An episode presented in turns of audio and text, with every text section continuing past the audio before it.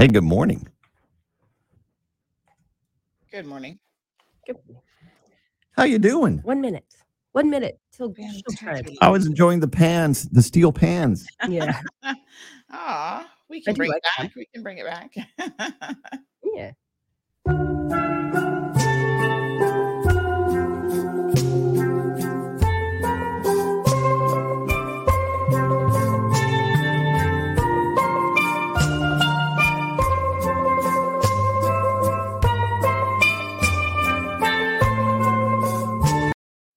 That was lovely. That was very lovely. Thank Yeah. you for that. All right, stand by. We're going to go live on Kiss FM, everybody. All right.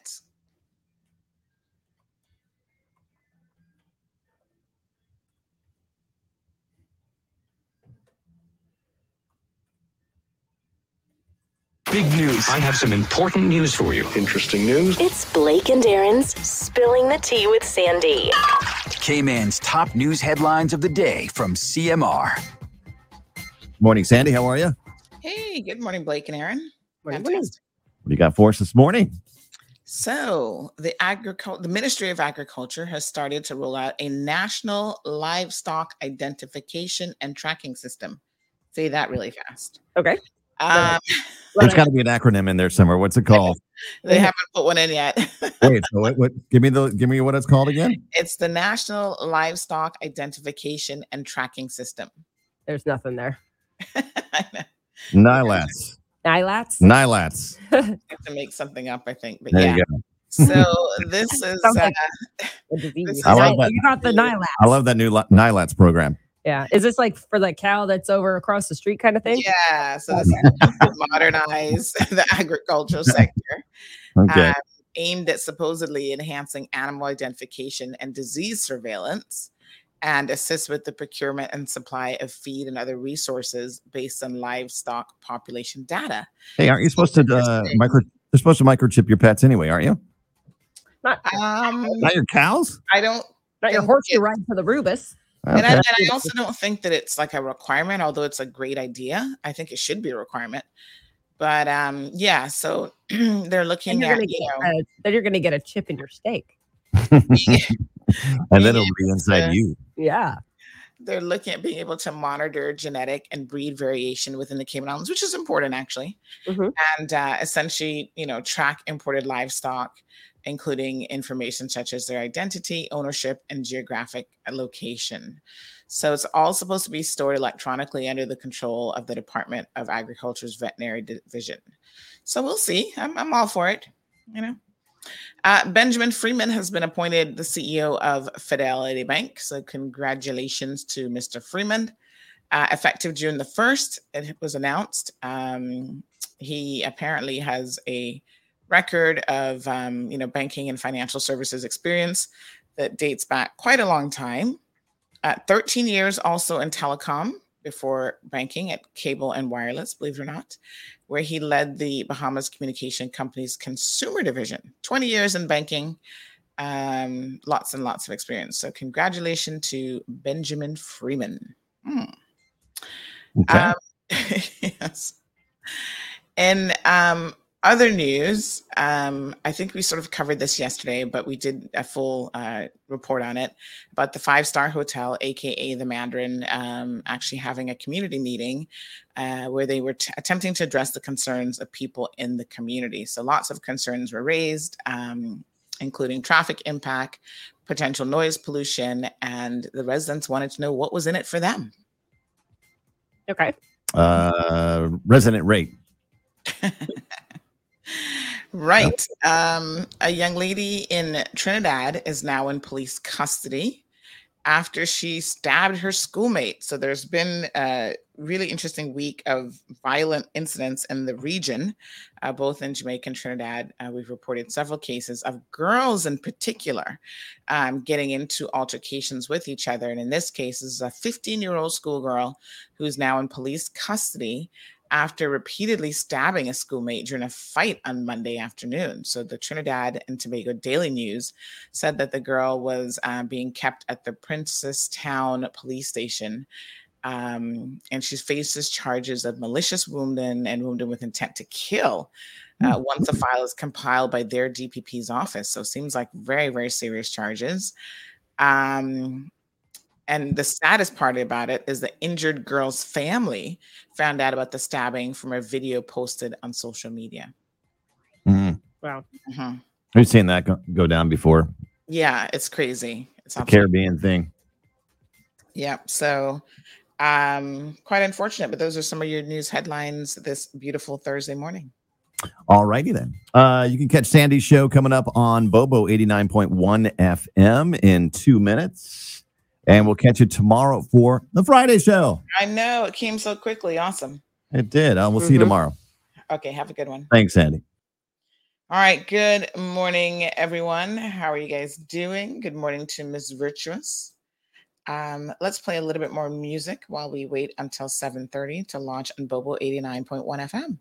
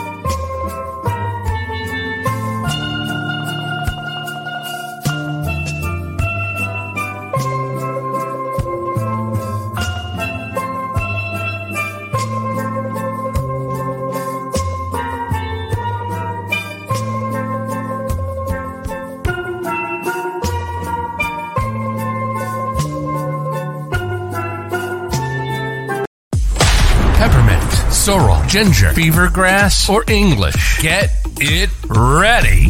Your morning tea just got hotter Ooh, honey child. on the cold, hard truth. Bobo 89.1 and Cayman's number one talk show are bringing you morning talk like no one else. Monday Rewind, Impact Wednesdays, Caribbean Connections, and much more. Don't miss a beat with what's happening in the local community. Just keep sipping your tea. What a mess. Here's your host, live and direct from the Cayman Islands, Sandy Hill.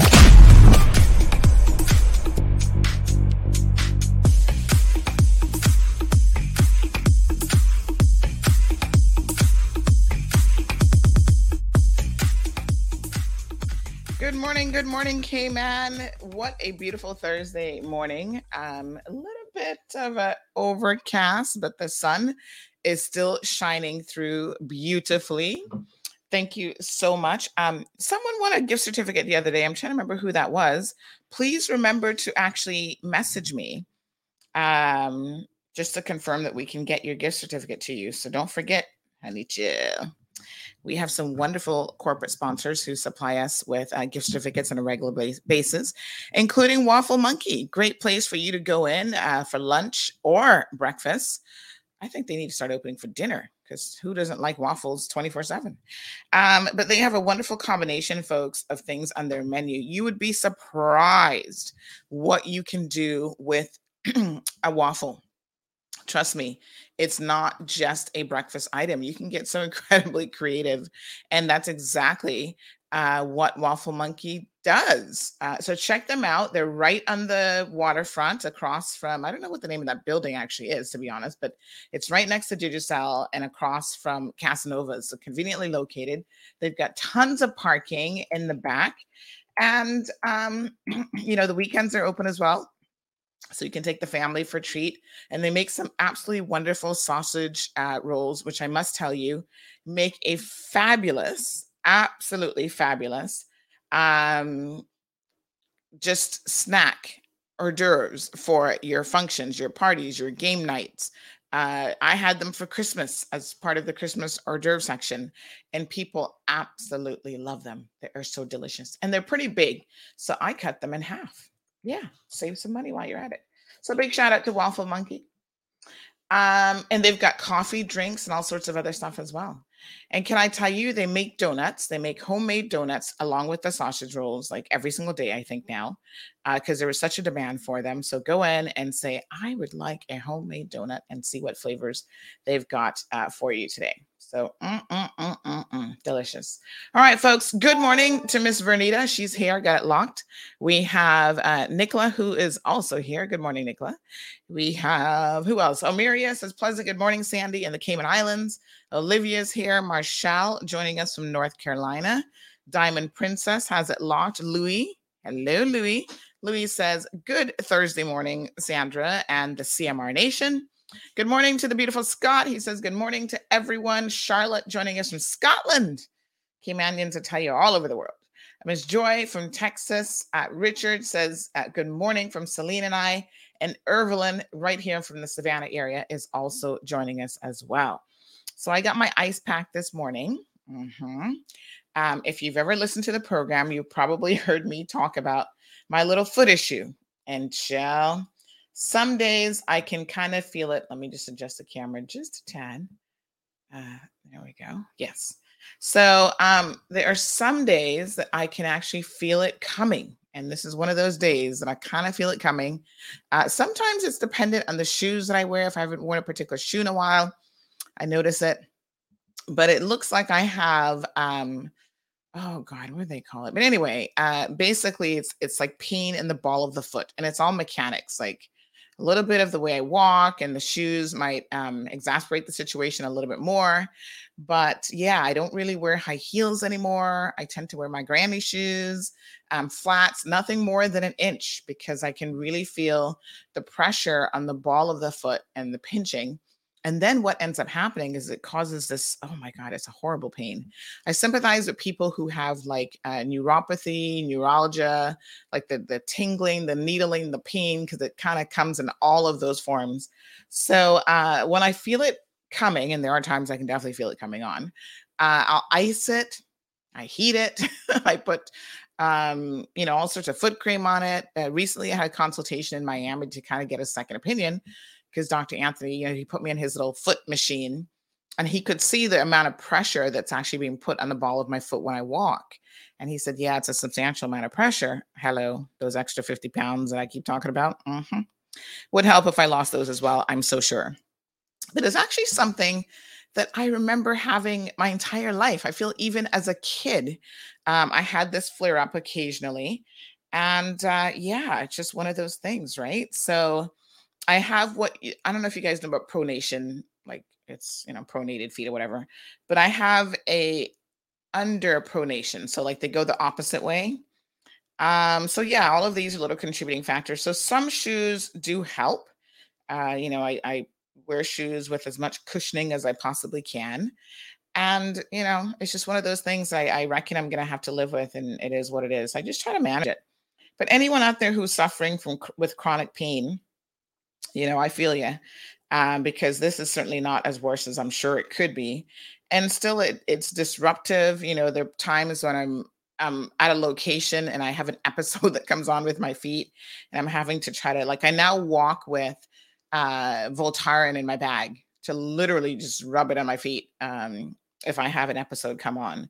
And it's just not a very comfortable situation at all. So, anybody living with chronic pain this morning, my heart goes out to you. I can kind of sympathize um, I, up to a certain extent, I think, with what you could potentially be dealing with.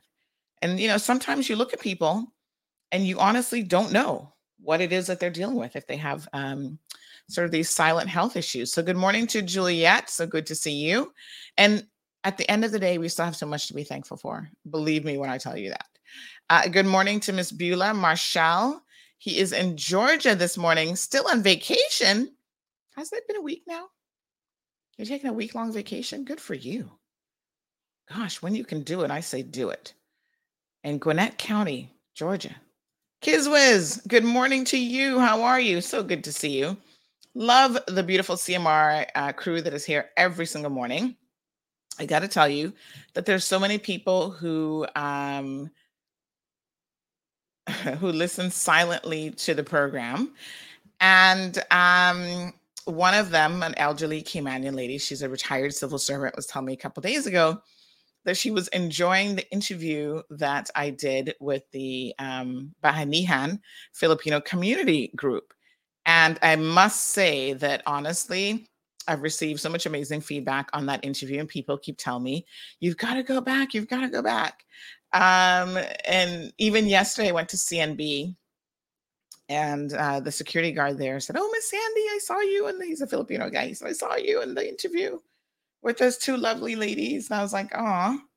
Um, so support them if you're interested in other content. There is other content, folks, that is available. Um, that's super interesting. That's out there. They do their show every Wednesday. So they had a show last night, and uh, we'll stick it on our um on our CMR page because I'm all about trying to you know promote other people and promote other perspectives and what people in the community are doing. So let's go ahead and uh, hear what Misha has for us in the way of news this morning. Happy Thursday.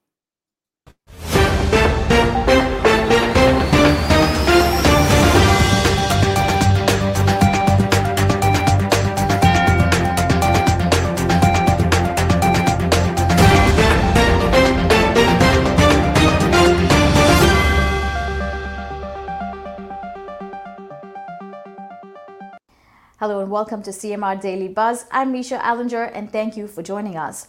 Officers responded to a report of stabbing in the vicinity of Albert Panton Street in Georgetown. Reports are two women and a man, all known to each other, were involved in an altercation. One of the women, aged 19 years of Georgetown, stabbed the man shortly after 6 p.m. on 7 June and left the location. Emergency services attended to the injured man and transported him to the Cayman Islands Hospital. Later that day, the woman turned herself in to the police station and was arrested on suspicion of wounding in relation to the incident. She remains in custody as investigations continue. Public Health reported 159 positive cases of COVID 19 as of 8 June 2022. There are 1,223 estimated active cases of COVID 19 in the Cayman Islands. Four persons are currently hospitalized for COVID related causes. Of these, two are unvaccinated. The seven day rolling average for 8th June is 57. The Sister Islands reported two new cases, and the active cases of COVID 19 in the Sister Islands are currently at 23. Following Fidelity Bank's acquisition by Proven this year, the bank's board of directors announced the appointment of Benjamin Freeman as president and CEO. Freeman currently lives in the Cayman Islands and has lived and worked in the Caribbean, including Barbados and the Bahamas, for 15 years. Cayman Art Week is back from the 22nd to the 26th of June with another packed program of exhibitions, panels, and parties taking place at 34 venues across the Cayman Islands all free and open to the public. For more information about Cayman Art Week, to register an event or to sign up for the schedule, please email info at caymanartweek.com or visit their website, caymanartweek.com. Let's hear from Kevin Watler for updates on Cayman's weather. Hello, Cayman. I'm Kevin Watler, and this is your CMR weather update. It's brought to you by WG Charters. Sunrise at 5:46 in the morning. Sunshine along with some cloudy intervals today. It heats up to the mid 80s with the winds east southeast at 10 to 15 miles per hour, and the sun sets at 7:02. At nighttime, mostly clear skies, winds east northeast at 5 to 10 miles per hour, and the temperatures fall to the upper 70s. Today's high tide's at 5:10 a.m. and 6:43 p.m. and the low tide at 11:53 a.m. Looking forward, similar weather conditions are expected. Be sure to stay hydrated, especially if you spend a lot of time outdoors during the day. CMR weather updates are brought to you by WG Charters. They offer private boat trips for a great price, and we encourage you to support them. Have a wonderful day. Thank you, Kevin, for those updates. In regional news, a 15 year old girl repeatedly stabbed a schoolmate during a fight on 6 June in Trinidad. According to local sources, the teenager was taken into police custody and may face charges of malicious wounding and wounding with intent to kill. The injured girl's family found out about the stabbing from a video posted on social media. The Ministry of Education in Trinidad has indicated that the student could be expelled from school based on policies regarding students who engage in violent behavior. Making international news, courthouse in upstate New York had to be closed for fumigation after hundreds of cockroaches brought in plastic containers were released during an arraignment on 7th June. Reports are that a clash broke out during proceedings for four people for an arrest at the state capitol. A 34 year old was arrested in relation to the incident. CMR is inviting businesses to sponsor our Hurricane Special Edition with host Kevin Watler. Reach out to CMR's sales team today to find out more and secure your spot to promote your business on CMR platforms. For more in depth news and headlines, please visit our website, caymanmarlroad.com. Tune in to the Cold Hard Truth with Sandy Hill Monday to Friday at 7:30 a.m. on Facebook, YouTube, and Radio Bobo 89.1 FM. Thank you for tuning in to CMR Daily Buzz. I'm Misha Allinger. Please do not drink and drive and stay safe.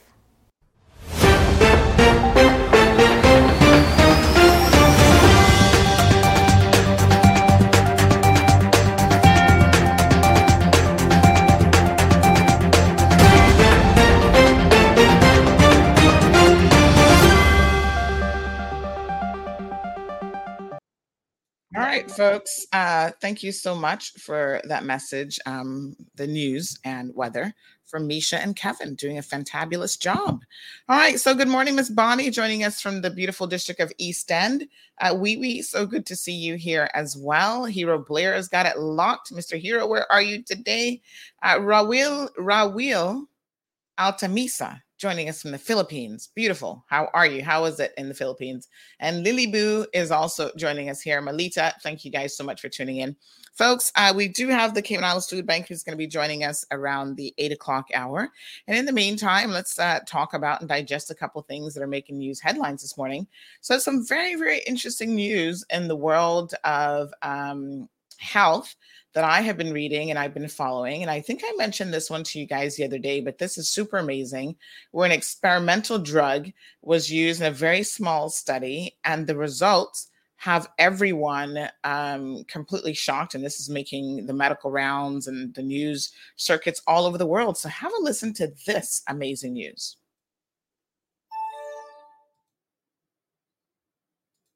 Tiny group of people with rectal cancer just experienced something of a miracle.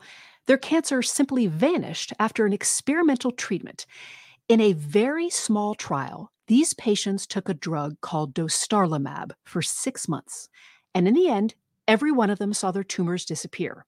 Now, this trial was small, just 18 people, and there's still more to be learned about how the treatment worked. But some scientists say these kinds of results have never been seen in the history of cancer research. So, to talk more about this is Dr. Hannah Sanoff of the University of North Carolina's Lineberger Comprehensive Cancer Center. She's not involved with the study. That was done by doctors with New York's Memorial Sloan Kettering Cancer Center, but Dr. Sanoff has written about the results. Welcome to the program. Thank you. Now, we are typically very cautious about focusing on studies that are so tiny, but there has been so much cautious enthusiasm about this that we wanted to talk about it. Could you tell us your reaction when you heard about the results? Absolutely. I mean, I am incredibly optimistic. Like you said in the introduction, we have never seen anything work in 100% of people in cancer medicine. We should note, I believe that with rectal cancer, some cases can involve chemo, radiation, surgery, maybe a combination of all of those. How does this drug work? This drug is one of a class of drugs called immune checkpoint inhibitors. And these are immunotherapy medicines that work not by directly attacking the cancer itself, but actually getting a person's immune system to essentially do the work. And these are drugs that have been around in melanoma and other cancers for quite a while, but really have not been part of the routine care of colorectal cancers until fairly recently. And typically, drugs have side effects. What kinds of side effects were there with this one? Very, very few in this study. In fact, surprisingly few. Most people had um, no severe uh, adverse effects at all. You've said before that this clinical trial is practice changing for the field. In what way do you view it as practice changing? Well, our hope would be that for this subgroup of people, which is, I think we should point out, only about 5 to 10% of people who have rectal cancer, if they can go on and just get six months of immunotherapy and not have any of the rest of this, I, I don't even know the word to use. Paradigm shift is um, often used, but this really absolutely is paradigm shifting. I do want to emphasize that we often cheer for people when we hear that they've kicked cancer, but the aftermath of what they can deal with physically and, and side effects can still be life changing, which is why the idea of being able to skip surgery is so revolutionary.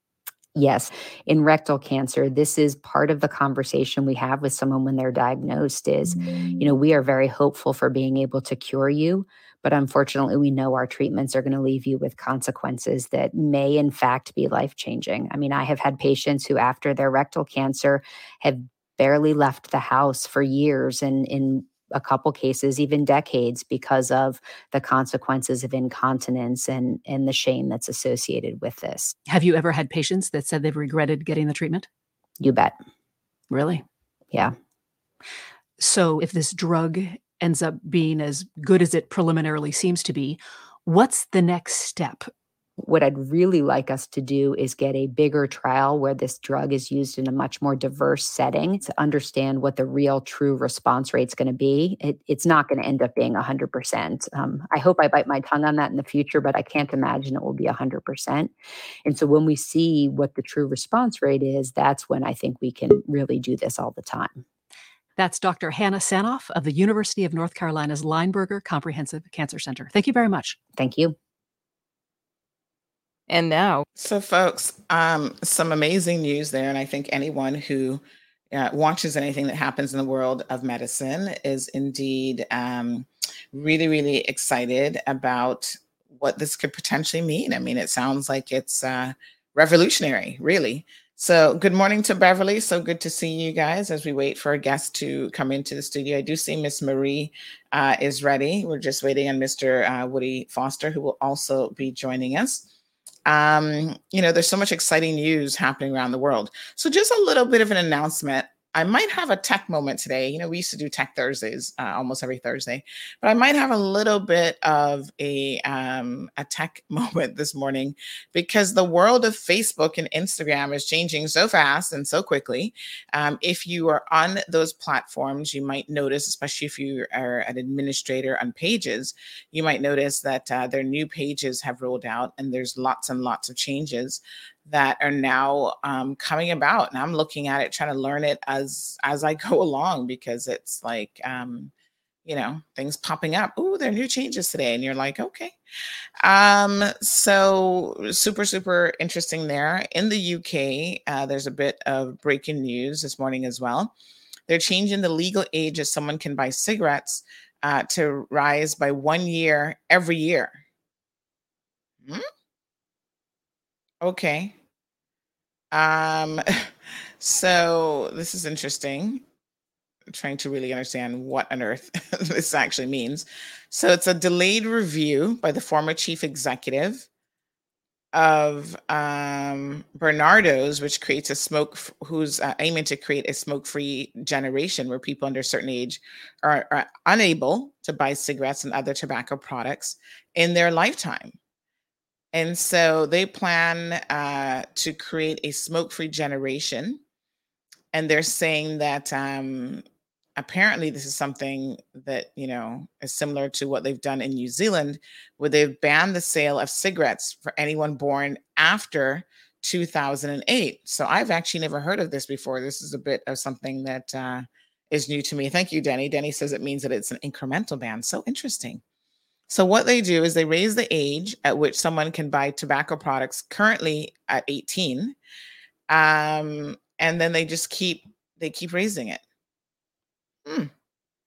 So the government has a smoke-free 2030 ambition, defined as having less than 5% of the population smoking.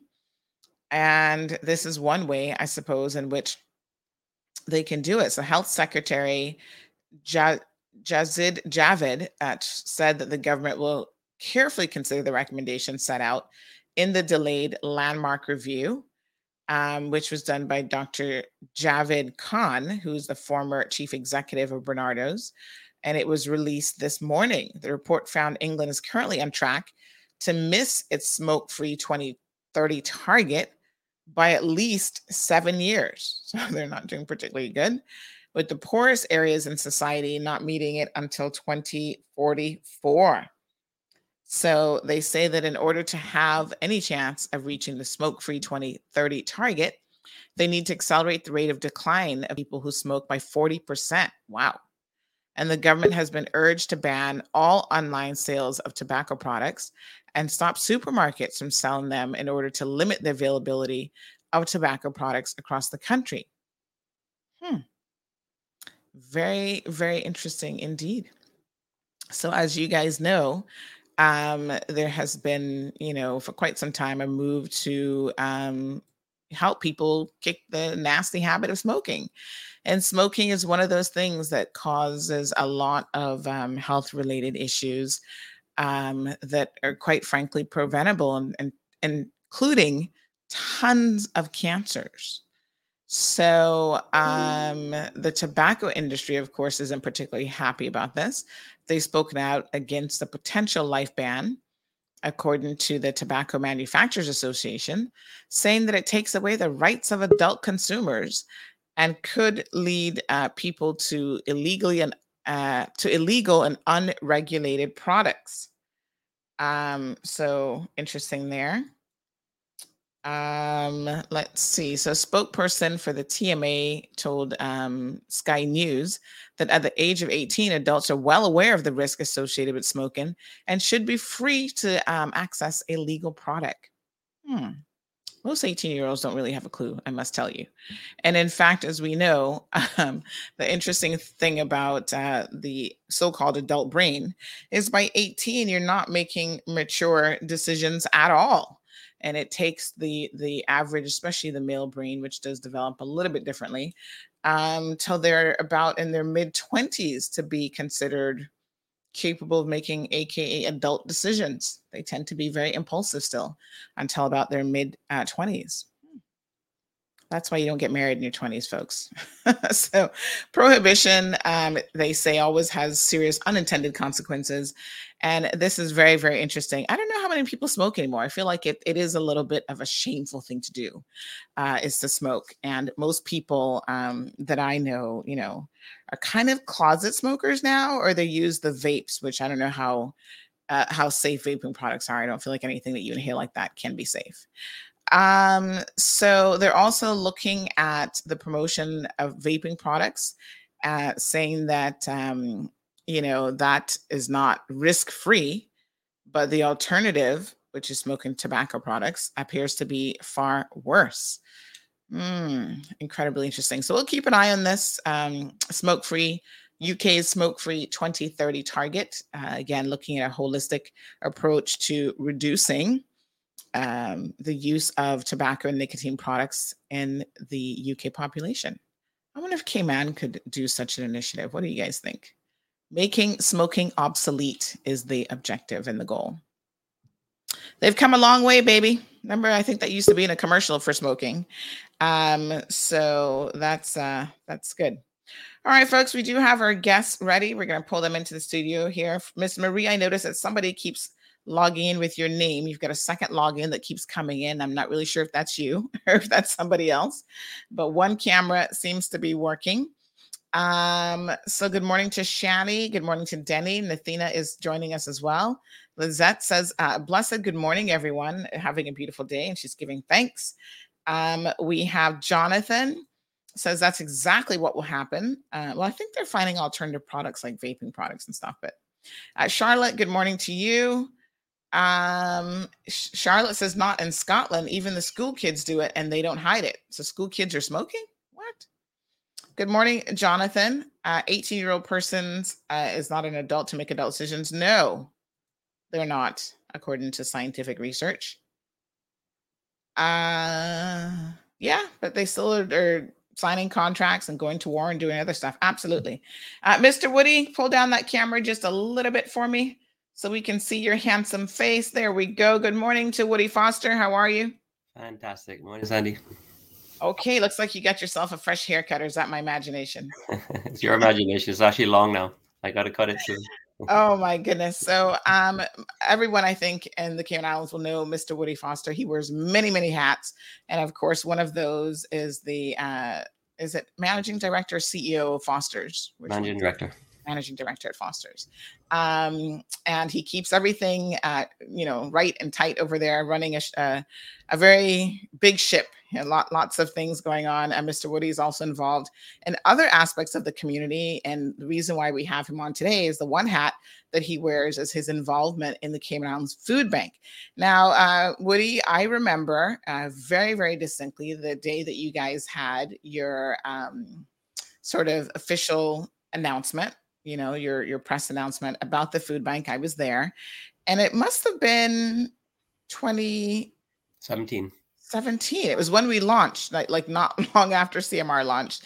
And we were there and, and the venue um, i can't remember the name of the hotel now all the way down west bay road holiday inn. We're at the holiday inn. It was holiday inn Okay, so we were there for it, and um, I thought, you know, this was wonderful because it had been something that people had been asking for a really, really long time. So, give us a little bit of the because you were there, you know, as part of that uh, forming committee. Give us a little bit about the um, a little bit of information about how the food bank got started and what was the thinking behind why it was even necessary. Um, well, our particular food bank got started. Um, I guess as as most things do, just out of a conversation. Um, as as I'm sure you well know, and most of your listeners will know, pretty much all of the churches have some form of a food pantry um, where they are helping their um, uh, you know their own constituents and and people with it within their their neighborhoods. Um, and First Assembly of God was no different. Um, they had a pastor there that uh, Pastor Boucher, um, was from Quebec, um, and he had experiences. He had experience with food banks back, you know, from when he was in in in Montreal, and First Assembly has, has had a food pantry for many many years. Um, mm-hmm. And he had come to us and said, "Hey, you know, can we get, um, uh, you know, products from you. I said, well, we're already giving to a lot of churches, but yeah, I'm, I'm sure we could do something with you. But what it, I think it would be good because most people just deal with dry groceries because it's mm-hmm. easier, no refrigeration necessary. If, you know, it's, it's, it's easy or easier, I should say. Um, and I said it would really be good if if we could find a way to utilize refrigerated products. Mm-hmm. Um, because I mean, we, we have things that, that, that we could donate like that. Um, and so that started a conversation with, with Pastor Boucher. Um, and from that conversation, just one thing lead, led to another. And if for any of you who know Pastor Boucher is a man of action, um, and before he left the store, it seems like he had a business plan emailed to me like immediately. Mm-hmm. Um, and that's how the conversation really, really got started. And then it it, it grew, and um, you know, Miss Marie got involved, who I, I, think should be coming on this, this show this this morning. Um, Choppy Della um, those were sort of the uh, in, initial founding members of of the food bank. Um, we opened our doors in December of 2017. The ribbon was cut by um, then MLA Dwayne Seymour. Um, and we've been going strong ever since. However, that's not quite accurate. Um, in the beginning, in the first two to three years, it was very difficult for us to get off the ground. Mm-hmm. Um, in in terms of because it's easy to give, giving is is never that hard. The hard part was was getting funding. Um, it was it was really a struggle to to get funding because we were I wouldn't say going up against because that's not quite the right word, but um, you had Meals on Wheels, you had Feed Our Future, um, you know, you, you have different things that are are known entities, and nobody really understood food bank and and the need for a food bank because as strange as it may sound, a lot of people think that well, there's no real poverty in Cayman, and and where there is poverty, it's being handled by the churches and by government. So I mean, why do we even need a food bank? And so Mm. we really struggled to get donations. Uh, we we got some here and here and there. Um, so a, a few initial people, you know, kind of kind of got us off the ground, but then it was hard to sustain. Uh, we were finding that as founding members, we were having to put our, our hand in our pockets to keep to keep it going. Um, which after a while started to get quite expensive. And and honestly we were about to close our doors in in february. Um, we were saying listen we just we just can't sustain this. I think we're just going to have to give up the ghost. Mm. um, and then of course as as you know in this was in 2020 Mhm. um, of course we all know what happened in march of 2020 well Mhm. covid took hold. Um, and due to covid the food bank soared because all of a sudden everybody saw the necessity of of a food bank. And we were a well are not were we we are a legitimate um, conduit of for those who want to give back to the community um, but just don't know how to um, to do that. And so the donations came in um, food donations cash donations and and so that that really allowed us to to take hold and and and I think we played a pretty large part in you know feeding people during the during the pandemic and so that's the brief history of of how we got started and where we are today Mhm. Wow.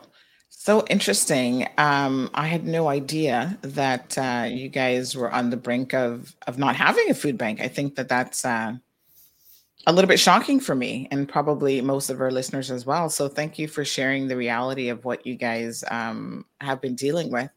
You know, obviously, can i can i say that you know i i, I think that not i think i know because i'm involved in other npos as well Mhm. that it's really hard for this there's this misconception that npos charities whatever shouldn't spend money on operations and administration it all needs to go to the recipient Mhm. it's just impossible. You can't run anything, whether it's a charity, a church, it doesn't matter what it is. You need money. You have salaries to pay, there's rent to pay, there's electricity to pay. And we have a larger electricity bill than most because we're dealing with refrigeration. We have a 10 by 10 frozen box, which needs refrigeration. Mhm. Right. So it's it's it's really hard for um, NPOs to exist if Mhm. people aren't willing to allow their money to go to administration. But uh, mo- I will say most people believe that if if like ninety percent of what they give isn't going to the recipient, then the NPO is doing something untoward, and it Mhm. it's I'm, I'm hoping that um, you know through this platform and, and other platforms that the NPOs can speak about that more to allow people to open their minds that if we don't have money to run the entity, we can't function. It's just Mhm. as simple as that. We use we use somewhere between a hundred and I think last last year we spent a hundred and thirty five thousand dollars cash that we had to pay salaries, electricity, and we have to we have to purchase food because only some of it is donated. Um, um, because things that aren't donated, we have we have to then pay for. Mm. So it's it's just it's expensive, and we can't run it on just charity and volunteers. That's not how it works. Mhm. Sorry. Um, and yeah, I mean, thanks, thanks for that. That's that's the cool hard truth. you know, it is it is uh, it is what it is, and um, I'm glad that you've mentioned it because even myself, you know, I have not um, really given much thought to the administrative side of things. I'm glad that you um, have said that. And of course, most NPOs will have a board, and you know they're making decisions. Um, and you're absolutely right. You know, I've sp- spoken to the Breast Cancer Foundation and other NPOs, and they rent in Cayman isn't cheap for anybody. Even if you are an NPO, it's not like you're going to get a break necessarily. We just got an increase on our warehouse space. We've just gone up again. We've gone from I think thirteen hundred dollars. We're now twenty three hundred dollars a month. Wow. So that's twelve thousand dollars increase in the last two years that has to Mhm. be paid, or we have to move out, right? Right. Wow. All right. So tell us a little bit about the organization of the um, Cayman Islands Food Bank. So who who else is on your board? Um, Choppy de la Pena, um, Marie Eden, uh, myself, and Naomi um, Naomi Law. Okay. And the office or your kind of main operating headquarters is located where? You just mentioned a warehouse. Is that in Georgetown? Yep, it's down. Um, uh, if you go down Sparky Drive, like past CUC, and go down by Progressive Distributors, um, it's on Rosedale. It's a small little, small little warehouse um, Mhm. down in there. But we, um, that's where we, that's where our, our frozen food storage is, and that's where a lot of the the, the packaging goes on. Mhm. Um, but the distribution in terms of of where we deal with um, our clients, so to speak, is at the First Assembly of God, uh, which is over by the Lion Center. Okay. And we're going to talk about uh, how the food is distributed. I do see a comment that has come in from Lizette um, about distribution, and she's saying, you know, that she had some issues getting assistance. So let's go ahead and bring Miss Marie into the conversation. So good morning to uh, Miss Marie Eden. Good morning. So I'm getting a little bit of feedback from you, Miss Marie. So if well, you I'm using my iPad, so it might not be too great. yeah, if you have a headset that you can plug in, you don't. Um, okay. The thing is, I was trying to do the computer. That's where you saw me logging in. Yes. It, didn't work out too well. Okay. This is what I have. All right. Um, we'll, we'll see how we can we can deal with it. Um, so, Miss Marie, good morning to you, and good morning. Welcome to the program. Thank you. So, you are actually located um, at the church, Mhm. the First Assembly Church of God, Right. and you have been a staple there for many, many years and involved in the food bank. So, tell us a little bit about your food bank involvement. Oh, well, yeah, well, um, the food bank involvement, I wear several hats in that. Um, we get the food ready for distribution. Um, I order the uh, food. We order quite a bit of food every week uh, because we're um, serving over 400 families right now per week.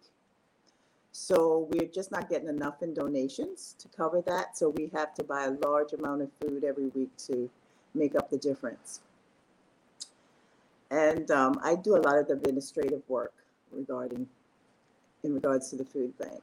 And I want to thank you too, because in the middle of the pandemic, um, we were getting very low on supplies and stuff. And you came and did an interview with us. I don't know if you remember that. And um, it helped a lot with people becoming more aware of what the food bank does and that we were actually out there, yeah, helping. Yes. Well, um, Kiswa says I'm echoing. Yes, I'm, aw- I'm aware. Sorry. That's okay. We'll we'll work with it. Um, yeah, Miss Marie, we actually made several um, pleas during the pandemic uh, because you know the need I think was greater then. But as Woody just pointed out, the need probably isn't necessarily any less greater now. Um, so we have to keep this issue at the forefront. I'm just going to try muting you and see if that helps. Um, so I'll mute you off and on, Miss Marie. So just just stick with me. So um yes, folks, you know the, the need is is definitely there. We're hearing how you know they're having to they're running out of donations. We're going to talk about in a second here exactly what you can do to uh, help the food bank. Of course, they need food and they actually need monetary um, donations as well. So this is a really important cause. We do have a comment. Uh, good morning to Miss Alba. Buenos dias. Uh, we do have a comment from Lizette who says that the food bank gives away to who they want. I went through hard times a few months back and I signed, uh, never got a call, and I did the form two times as well before, and nothing, at least for me, uh, food bank did not work. So tell us a little bit, Miss Marie, about the intake process of how it works when someone actually um, comes into the food bank. There, there is a form online, but unfortunately, that doesn't always reach us. So, what we tell people is to come in on a Saturday or even during the week and um, to the First Assembly of God, and I will interview them and give them a sheet to um, going forward. They can pick up food on Saturday mornings. But um, yeah, we have three other pantries as well, so it depends on the location they're in where they're, you know, if they're in West Bay, we have a distribution center there. And um, so we go forward from that. But if they just do an online application, it's a good chance it gets missed. I apologize for that, but that's just the way it is. I, I the we try to go through what's online, but I don't always receive it. So I don't know if that was the problem with this person but we, uh, you know, we apologize for that. I was just saying that maybe we need to get you some help in terms of the online form. Do you, is it a technical issue why you're not receiving them or? It's kind of hard because I, oh, I have a full-time job. Uh, the, I volunteer for the food bank. So I try to keep on top of everything, but it's kind of hard unless the person actually comes in because we have to get their ID and whatever sometimes we'll see the online and we'll contact the person. But like I say, it's not always that it comes to my attention. So we prefer you to come into the um, church where we're located and um, just come to my office. I'm there every Saturday and you can mm-hmm. meet with me and just sign up. Uh, Woody, I'm wondering if there's anything that can be done um, to maybe streamline that process. Is there? There anything that can be done? Well, I mean, some people might have, um, you know, I know that everything's been pushing towards online access. We know Miss Marie's only one person. She's working, as she said, a full time job, and she does work tirelessly for the food bank and stuff as well. Can you take volunteers? Like, are there people who can help you do stuff like, you know, with the intake process, grabbing the forms for Miss Marie, perhaps making phone calls. Uh, where else can the community step up and assist? Well, but, well, yes. I mean, we, we have volunteers, but the, the nature of volunteers is, and and this is not, this is not an indictment on anyone. It just mm-hmm. is the nature of the beast. Where you, you can't really depend on volunteers because at the end of the day, they're they're not paid and there's they don't have to be there. And so when other things pop up in their life, um, that typically takes precedence, right? So you, mm-hmm. It's you, you can't depend on it. Um, they we, we couldn't function without our volunteers, but they kind of come and go as they are they are able. Um, so I only say that to say that um, we can absolutely and do need volunteers, but in terms of it, you know, taking care of the situation where Lizette didn't get her email answered. I'm, I'm not going to say that we could use volunteers to make sure that that doesn't happen again. We, we need to have a better fix. Um, mm-hmm and I didn't actually know that that those were drop dropping through the cracks. So this is why communication is so important. You don't you don't always know everything that you need to know. So when you when you bring it out into the open, you hear things. So it's it's a good comment, and I'm glad that she was honest um, and brought that to our attention so that um, we can work on that. Because at the end of the day, it's really not acceptable that we tell people to to email us and then we aren't able to to answer the email so whatever the problems are we need to get it resolved and we mm-hmm. will so I, I, appreciate the comment All right, Lizette. So, um, Mr. Woody Foster has given us his word, and I can tell you that he's a man of his word. I deal with him all the time. He's always a he's he's like the fixer. I feel like that should be his official title.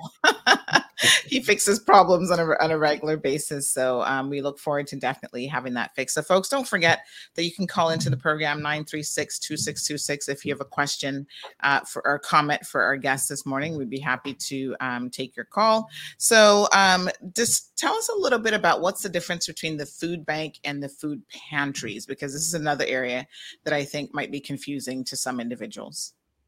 Um, well, the a food pantry is the distribution distribution point where Mm-hmm. the the food bank sort of brings it all in um, and deals with it, and it it also there there's there's other components to it that we would like to get off the ground. We just haven't been able to. Um, one of those was we we would like to be able to at, at some point in our life cycle to be able to repurpose food um because you know one of the goals when pastor boucher um you know f- first helped set up the food bank was because amongst all of the many things that he can do one was cook. Um and so the, the for instance if foster's has um extra tomatoes that for whatever reason we just can't get rid of we could donate that to the food bank and the food bank could take that and and other things and and make spaghetti sauce for instance um, and be able to to give that out um, so i give that example and say that a food bank is more than just handing out to the recipients where the pantries that's their job they they hand out to the actual recipients so we have one in west bay we have one in Bodden town um, one in red bay miss marie and then it- in east end uh, though did East End?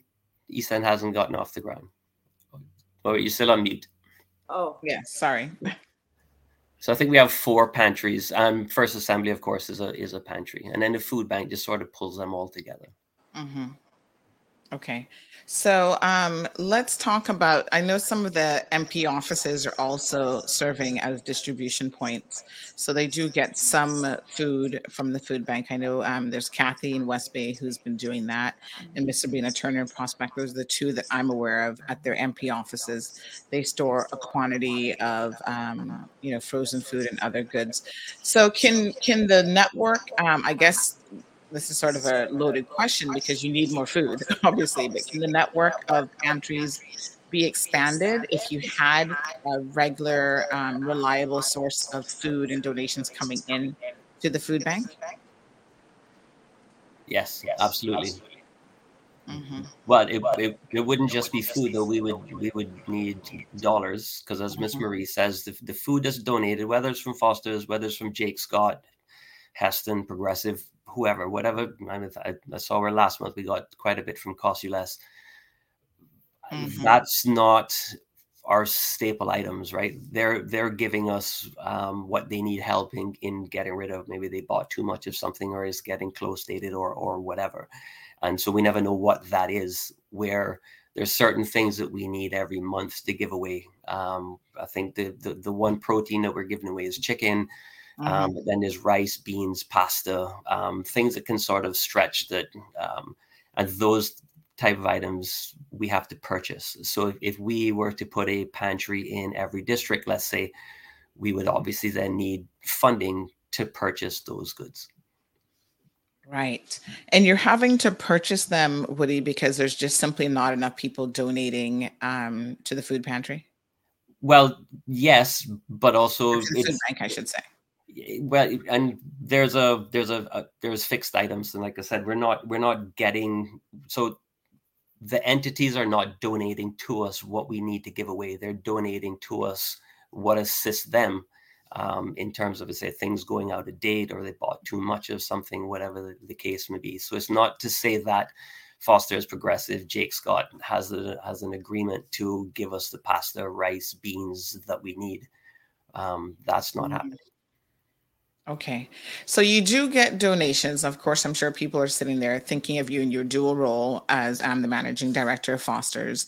So you can speak to the grocery store um, community. You guys do make donations uh, to the food bank for certain types of, of you know, products.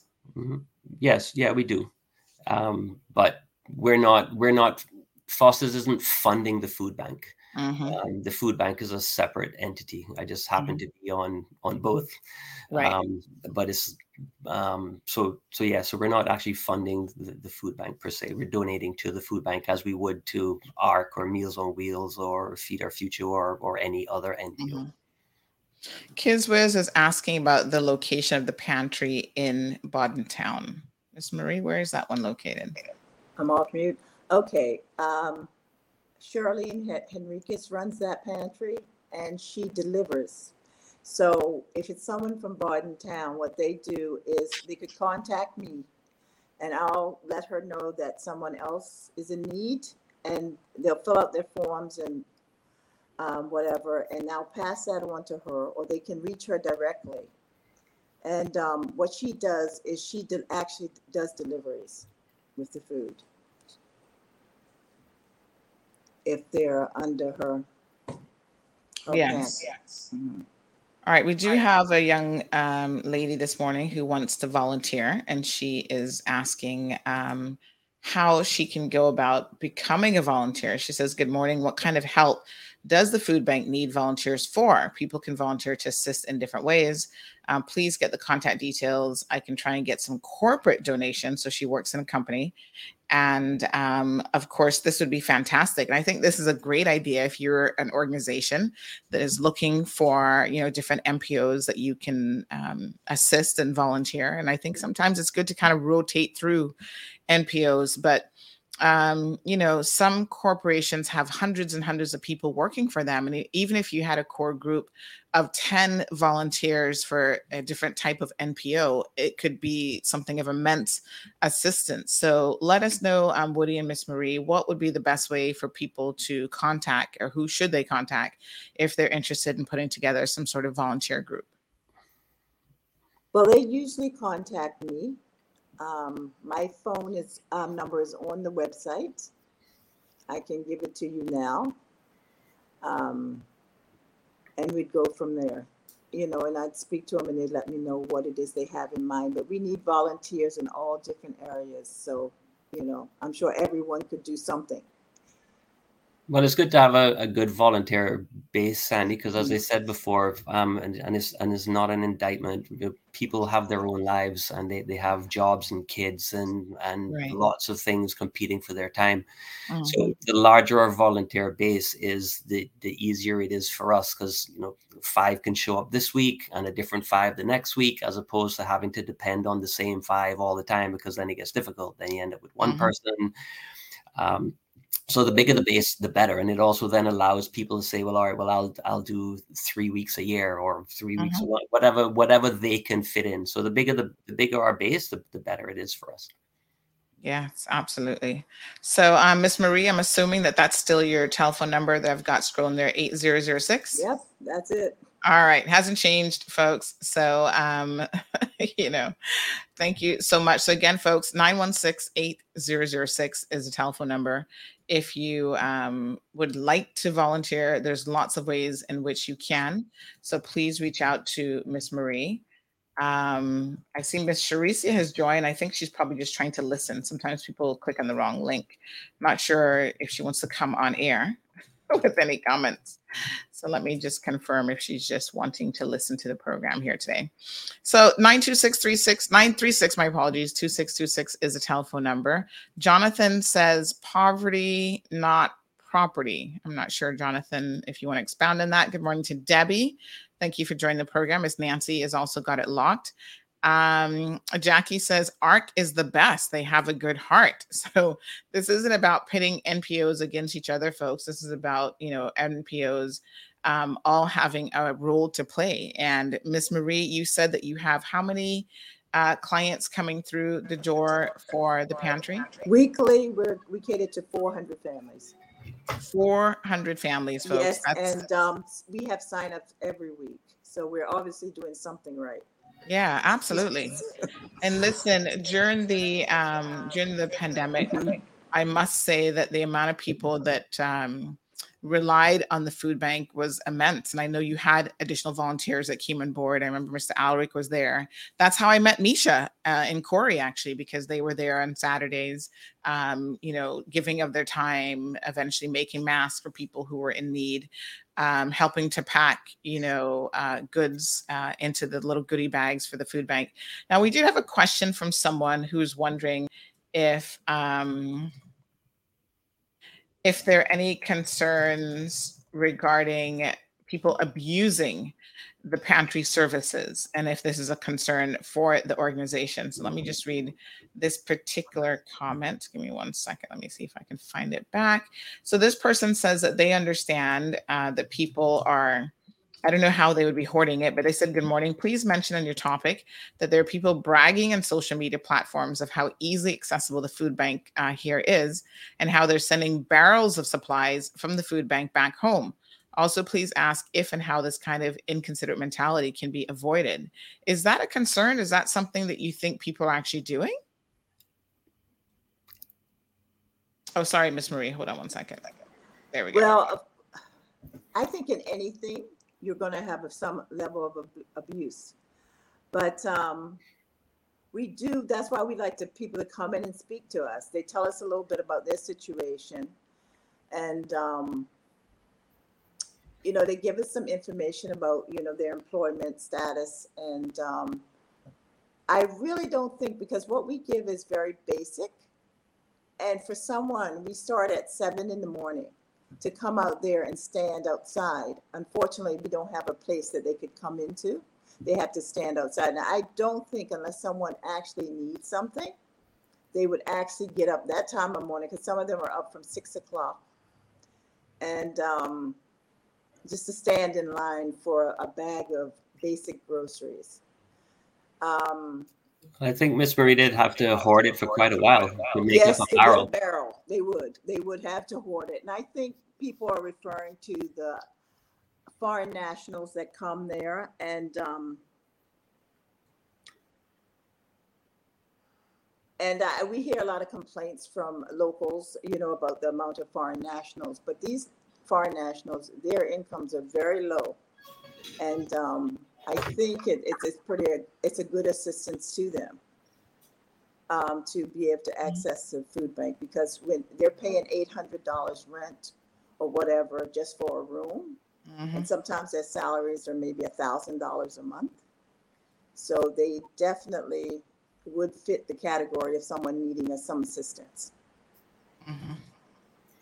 Wow. And I, I mean, I can't even believe um, that people are cribbling about the food bank and who the food bank is helping. To me, that sounds a little bit petty in the sense that, you know, whether the person um, is a foreign national or not, you know it shouldn't matter. They're part of the community here and we should be willing to to help each other out. So rachel has a question that's quite interesting.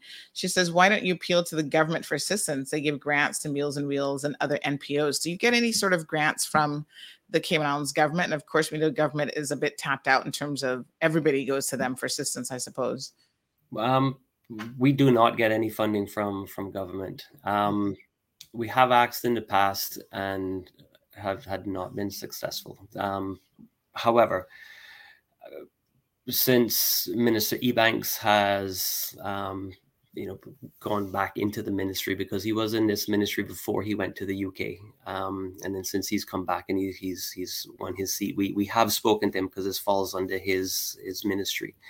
Um, so we have had a communication, and we are putting together um, a report basically and, and a request for assistance. And so we'll be looking at working with with government for um, their their new budget cycle um, because this one is is tapped out. Mhm. Um, so we are in discussions with them to to try and get some some resources from government because we are getting more and more um, people sent to us by the NAU. Um, it's not a huge amount, but they are. But the NAU is sending people to us. so are those people that are in transition, um, because it takes it for you to get onboarded with the NAU. It, it can take some time, and in the meantime, you're still struggling. Um, so we we can act as a bridge sometimes um, in in assisting some of those people. So I think they do recognize um, our importance and and the, the part that we play. Um, so I think we'll have that to to be able to make our case to to, um, to get assistance from the government. So I'm um, I'm pretty confident that, that we'll get there for the new budget cycle. So we do have uh, LaShawn with a question. She says, please advise if teens are allowed um, to get assistance. Is there any sort of age limit for who can apply? No, no. Um, I, I, mean, it's it's probably best that there's parental supervision. Um, uh, you know, obviously this um, this world is changing, um, and like if you if if you look at um, and this is something that you talk a lot about in, with your many hats mm-hmm. and, and, issues in in Cayman. Um, you have to protect the minor, but you also have to protect yourself, right? Which is why you mm-hmm. have darkness to light training um, mm-hmm. to to be able to understand how to make sure that you don't put yourself in an in a um, compromising position. Nothing nothing untoward. You just don't want to put yourself in that situation. Mm-hmm. Um, and to to be honest, because we're a food bank and and we haven't done anything, we haven't really required any of our volunteers or, or any of our staff to to go through that type of training. So I say that to say in, in terms of dealing with with teens, mm-hmm. we would mm-hmm. probably want parental supervision there just to make sure that we don't put ourselves in any type of a situation. Mm-hmm. Um, but to answer the question, it, it shouldn't be an issue. And so the she just clarified that it was actually in relation to teens volunteering. Um, so good question, LaShawn. Thank you for clarifying that. And again, I think your comments are probably um, spot on. You need a child um, uh, safeguarding policy if you're going to take on teen volunteers. So it's probably not a bad idea. Uh, Miss Marie has uh, some comments on that. Yes. Okay we do have several teams volunteer, and they do it as part of their um, uh, school exit. Um, what they'll do is they have to have so many hours to graduate, and we've done a lot of that with the teens. We give them the hours that they need to um, fulfill for community service. So we do have teen volunteers. And I also have done the darkness to light several times, so mm-hmm. it qualifies me. So I am, I guess, I have done that program. Yeah. All right. So someone says that they, in terms of the food um, storage issue, that they heard somebody bragging in some show called Auntie Donna. I don't know who the heck Auntie Donna is in Jamaica, but they must have a lot of time in their hands to be trying to steal from a food bank. I mean, it's just it doesn't even make any sense. Um, so thank you so much. Okay. All right, folks. Um, another viewer to the program says, uh, does it really matter where people are from? If food bank caters to all, humanity should be expanded to all or extended to all. And this represents a high level of ignorance in their opinion. Oh, interesting comments. All right, folks, 936 2626. We've got some busy uh, volunteers on the program this morning with the Cayman Islands Food Bank. If you have any additional questions or comments for them. So, LaShawn, I would suggest uh, reaching out to the same volunteer number that you see scrolling on the screen, which is 916 8006, to reach out to Ms. Marie Eden and she'd be more than happy to uh, bring you into the volunteer program. So, folks, uh, they need assistance in many, many ways donations, monetary donations to help with the cost of all of the admin fees that are associated with running their organization. So, everything from rent to paying, you know, whatever staff are actually paid. I mean, office supplies, everyone needs something to run their NPOs. They also need uh, food donations. Money can be used to purchase foods as well. Would you rather have, uh, Woody, the money to purchase food, or would you rather people drop off food items, or does it matter? Doesn't doesn't matter. Um, uh, well, cash is better. Um, uh, just just a brief thing on on the cash as, as I as I mentioned um, at the start of the program during the pandemic, um, the community was amazing in terms of of the support that we got in cash. um, and it has really helped us to sustain our, ourselves. And but we are now that the pandemic is we, we know it's not over, but the crisis of it in, in terms of, of people feeling the crisis of it, um, at least for now, seems to be somewhat over. And so we're not getting the the donations like we used to during that two year period. Um, and so we're basically burning through the cash that um, we got during the, the pandemic. So while we have money in the bank now and are able to sustain ourselves, we're spending more than we're bringing in. So in essence, we're kind of moving in that direction that we that we were in pre-pandemic. Um, so I say that to say that that cash is good and it allows us to buy the products that we need to be able to give to the needy. Mm-hmm. However, if you don't have the cash um, and you want to um, you know, you know, we we did a program a couple Christmases ago called a reverse Advent calendar, where um, sort of every day you you know you, you put a little thing in a basket, and then towards Christmas you bring us that basket of goods. Um, if you want to do that, or you know you and your friends want to get together and go to a Price Right or Cost-U-Less or or wherever and buy some things and bring to us, we're happy to take that as well. What whatever works for you, we mm-hmm. are thankful. Wonderful. So Kizwiz says, I think people that need the help get it, but I've also seen with my own two eyes, people would put their bags in the car and then go back for extra. So do you, how closely, Marie, do you monitor um, people who are getting bags? Like, do you say, oh, you've received one bag, you can't get well, any more? We have people out there that does the distribution. I'm usually in the office taking um, new recipients, taking applications for um, persons who would like to receive assistance. So I'm seldom out front there, but most of the girls they know who they know the people by now. It's we have some dedicated volunteers that have been doing this for years, and um, they're they're familiar with the people. They each have to produce a slip, and um, you, and that entitles you to one bag. But um, what happens is sometimes they'll pick up for someone else that's sick or whatever They'll have um, we someone that we granted permission to do that for, to because of the situation. We don't like to do that, but we do on um, extreme cases if someone's not well enough to come and get the food. So you might see somebody put a bag in and then they come back and pick up something else for someone else. Well, that is something that we are that we are working on. Mm-hmm. Um, we we partnered with a company to help us to get some technology to where we could do a better job of of managing that. Um, we rolled it out last year, but we had some technical issues, and then the phones that we were that were donated by Digicel to be able to do it didn't really work properly, and so we've we've had quite a few technical difficulties with doing that. So once once we get those things ironed out, um, and our and um, our volunteers can can pick up how to to use that. That'll help with those types of situations. Um, because as Miss Marie said earlier, in any situation you're going to find people that find a way to abuse the system. Mm.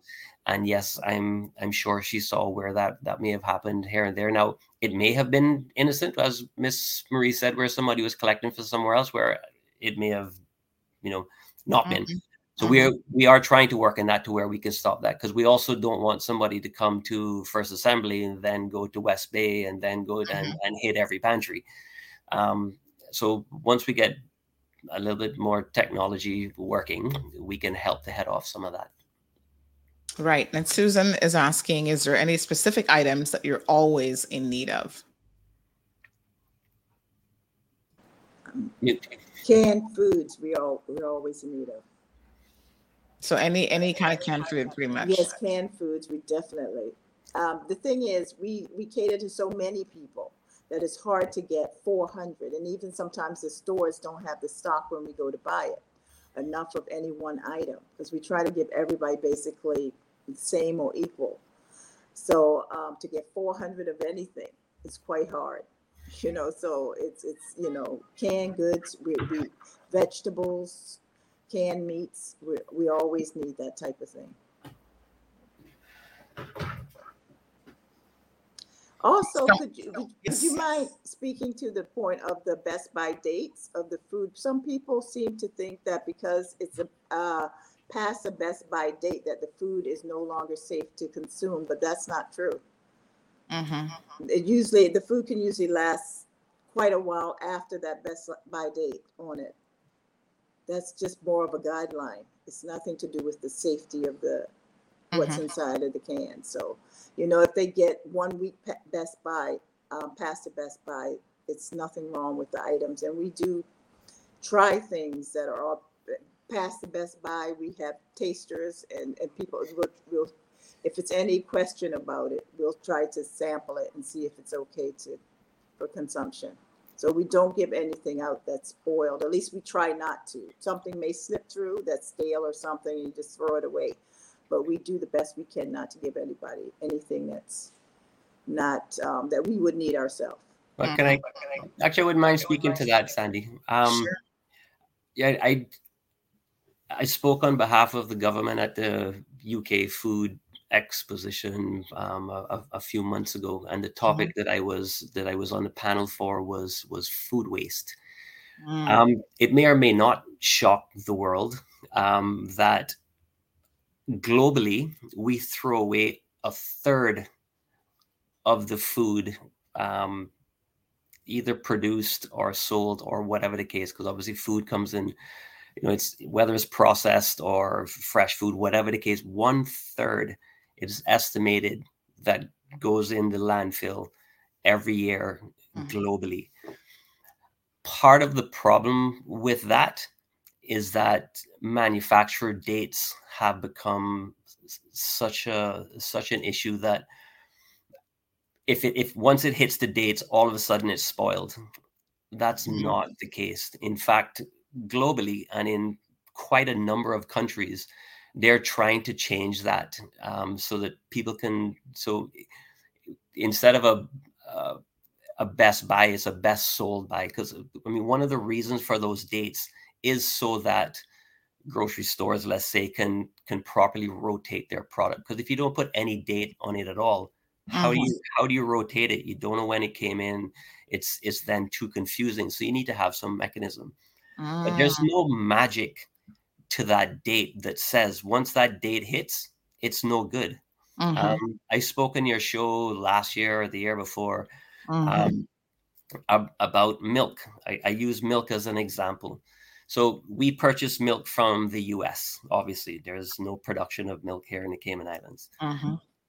In Florida, they have only 10 days. So once the manufacturer makes it, they have 10 days to sell that product. And if it is not sold in 10 days, it gets has to go to the dump, right? The same milk gets island coating because we don't have those same restrictions. Mhm. So we get 21 days, right? It's the same product. There's no difference. So in Florida, based on the rule that once the date hits, it's now spoiled, on day 11, it's going to make you sick. But it takes until day 22 in Cayman. Does that make Hmm. any sense?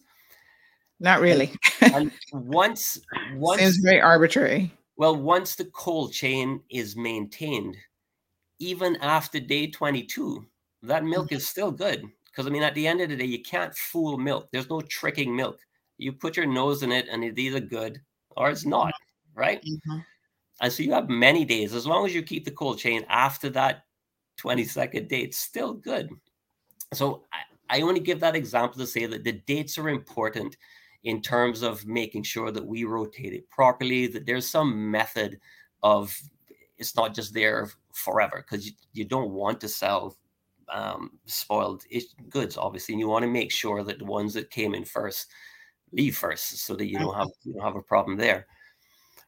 But I think we need to be careful how we say, well, the food bank shouldn't sell or shouldn't give away outdated product.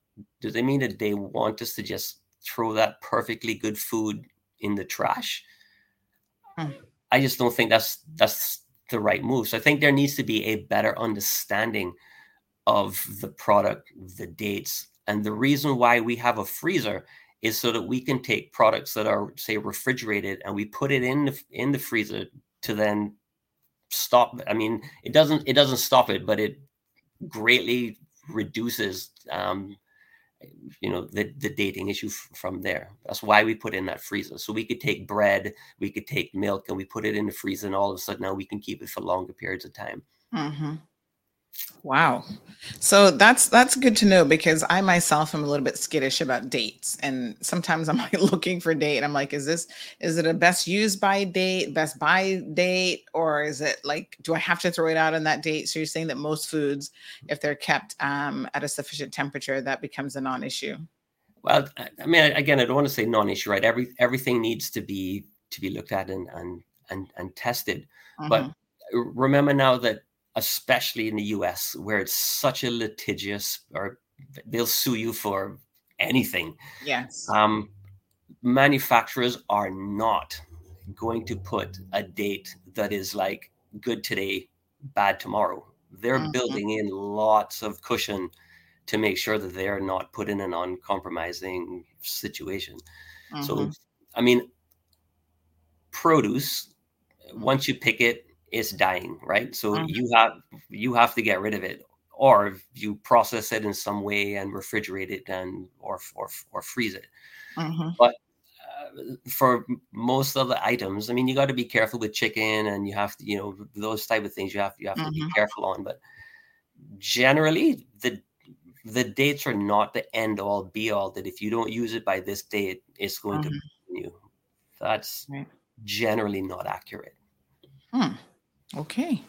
All right, folks. So you heard it from uh, the food expert, the grocery food expert. Salvin says, Congratulations to the food bank. Woody's love for people is most visible after Ivan. I fell in love with Foster's thereafter. Great humanitarian. And um, I, I'll second that, uh, Salvin. Thank you for those comments. Um, Woody, thank you and Miss Marie for your tireless work in relation to the food bank. I think Woody does so much um, silently that people don't know about. He's one of my favorite people um, when it comes to volunteerism and just you know any anything that you need really. And I, I feel so bad because i think that sometimes and i try not to uh, this is something that is someone who sometimes is asking for donations on behalf of other people there, there always seems to be a handful of people that are so willing to help and so willing to give. And i feel like because of that those individuals are constantly being tapped into and exhausted really.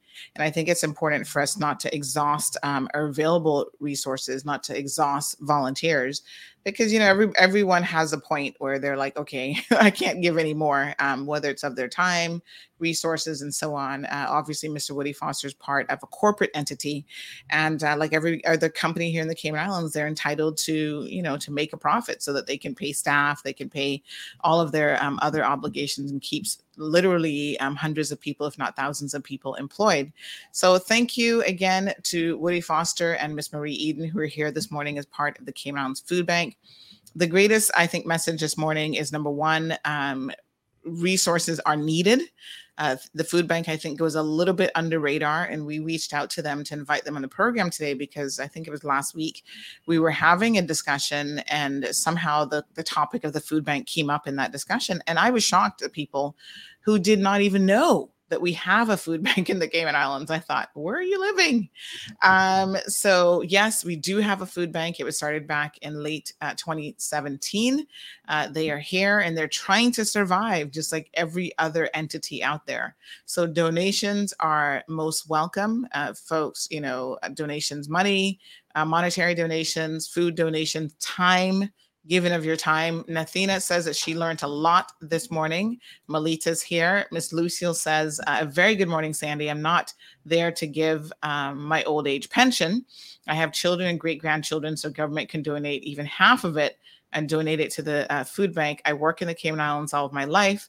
I love you all at home. Um, I know when I come, government will not help me, and I'm praying that I do not have to go to them. I have uh, friends home right now that is crying about their bills and everything else. So this is a worldwide situation. Lucille, we're going to be talking about the economy just here in a second because, of course, I was uh, doing a bit of reading on where we are in terms of the economy, not just in Cayman Islands, but worldwide. So Melita says, I freeze everything until I'm ready to use it. It works for me. People invest in a deep freezer if you haven't already. Is that normally a good idea, Woody? Can you can you extend the shelf life of meats and everything else if you really do put them in in a deep freeze? Yeah, yeah, absolutely. Like I said, it doesn't it doesn't stop it.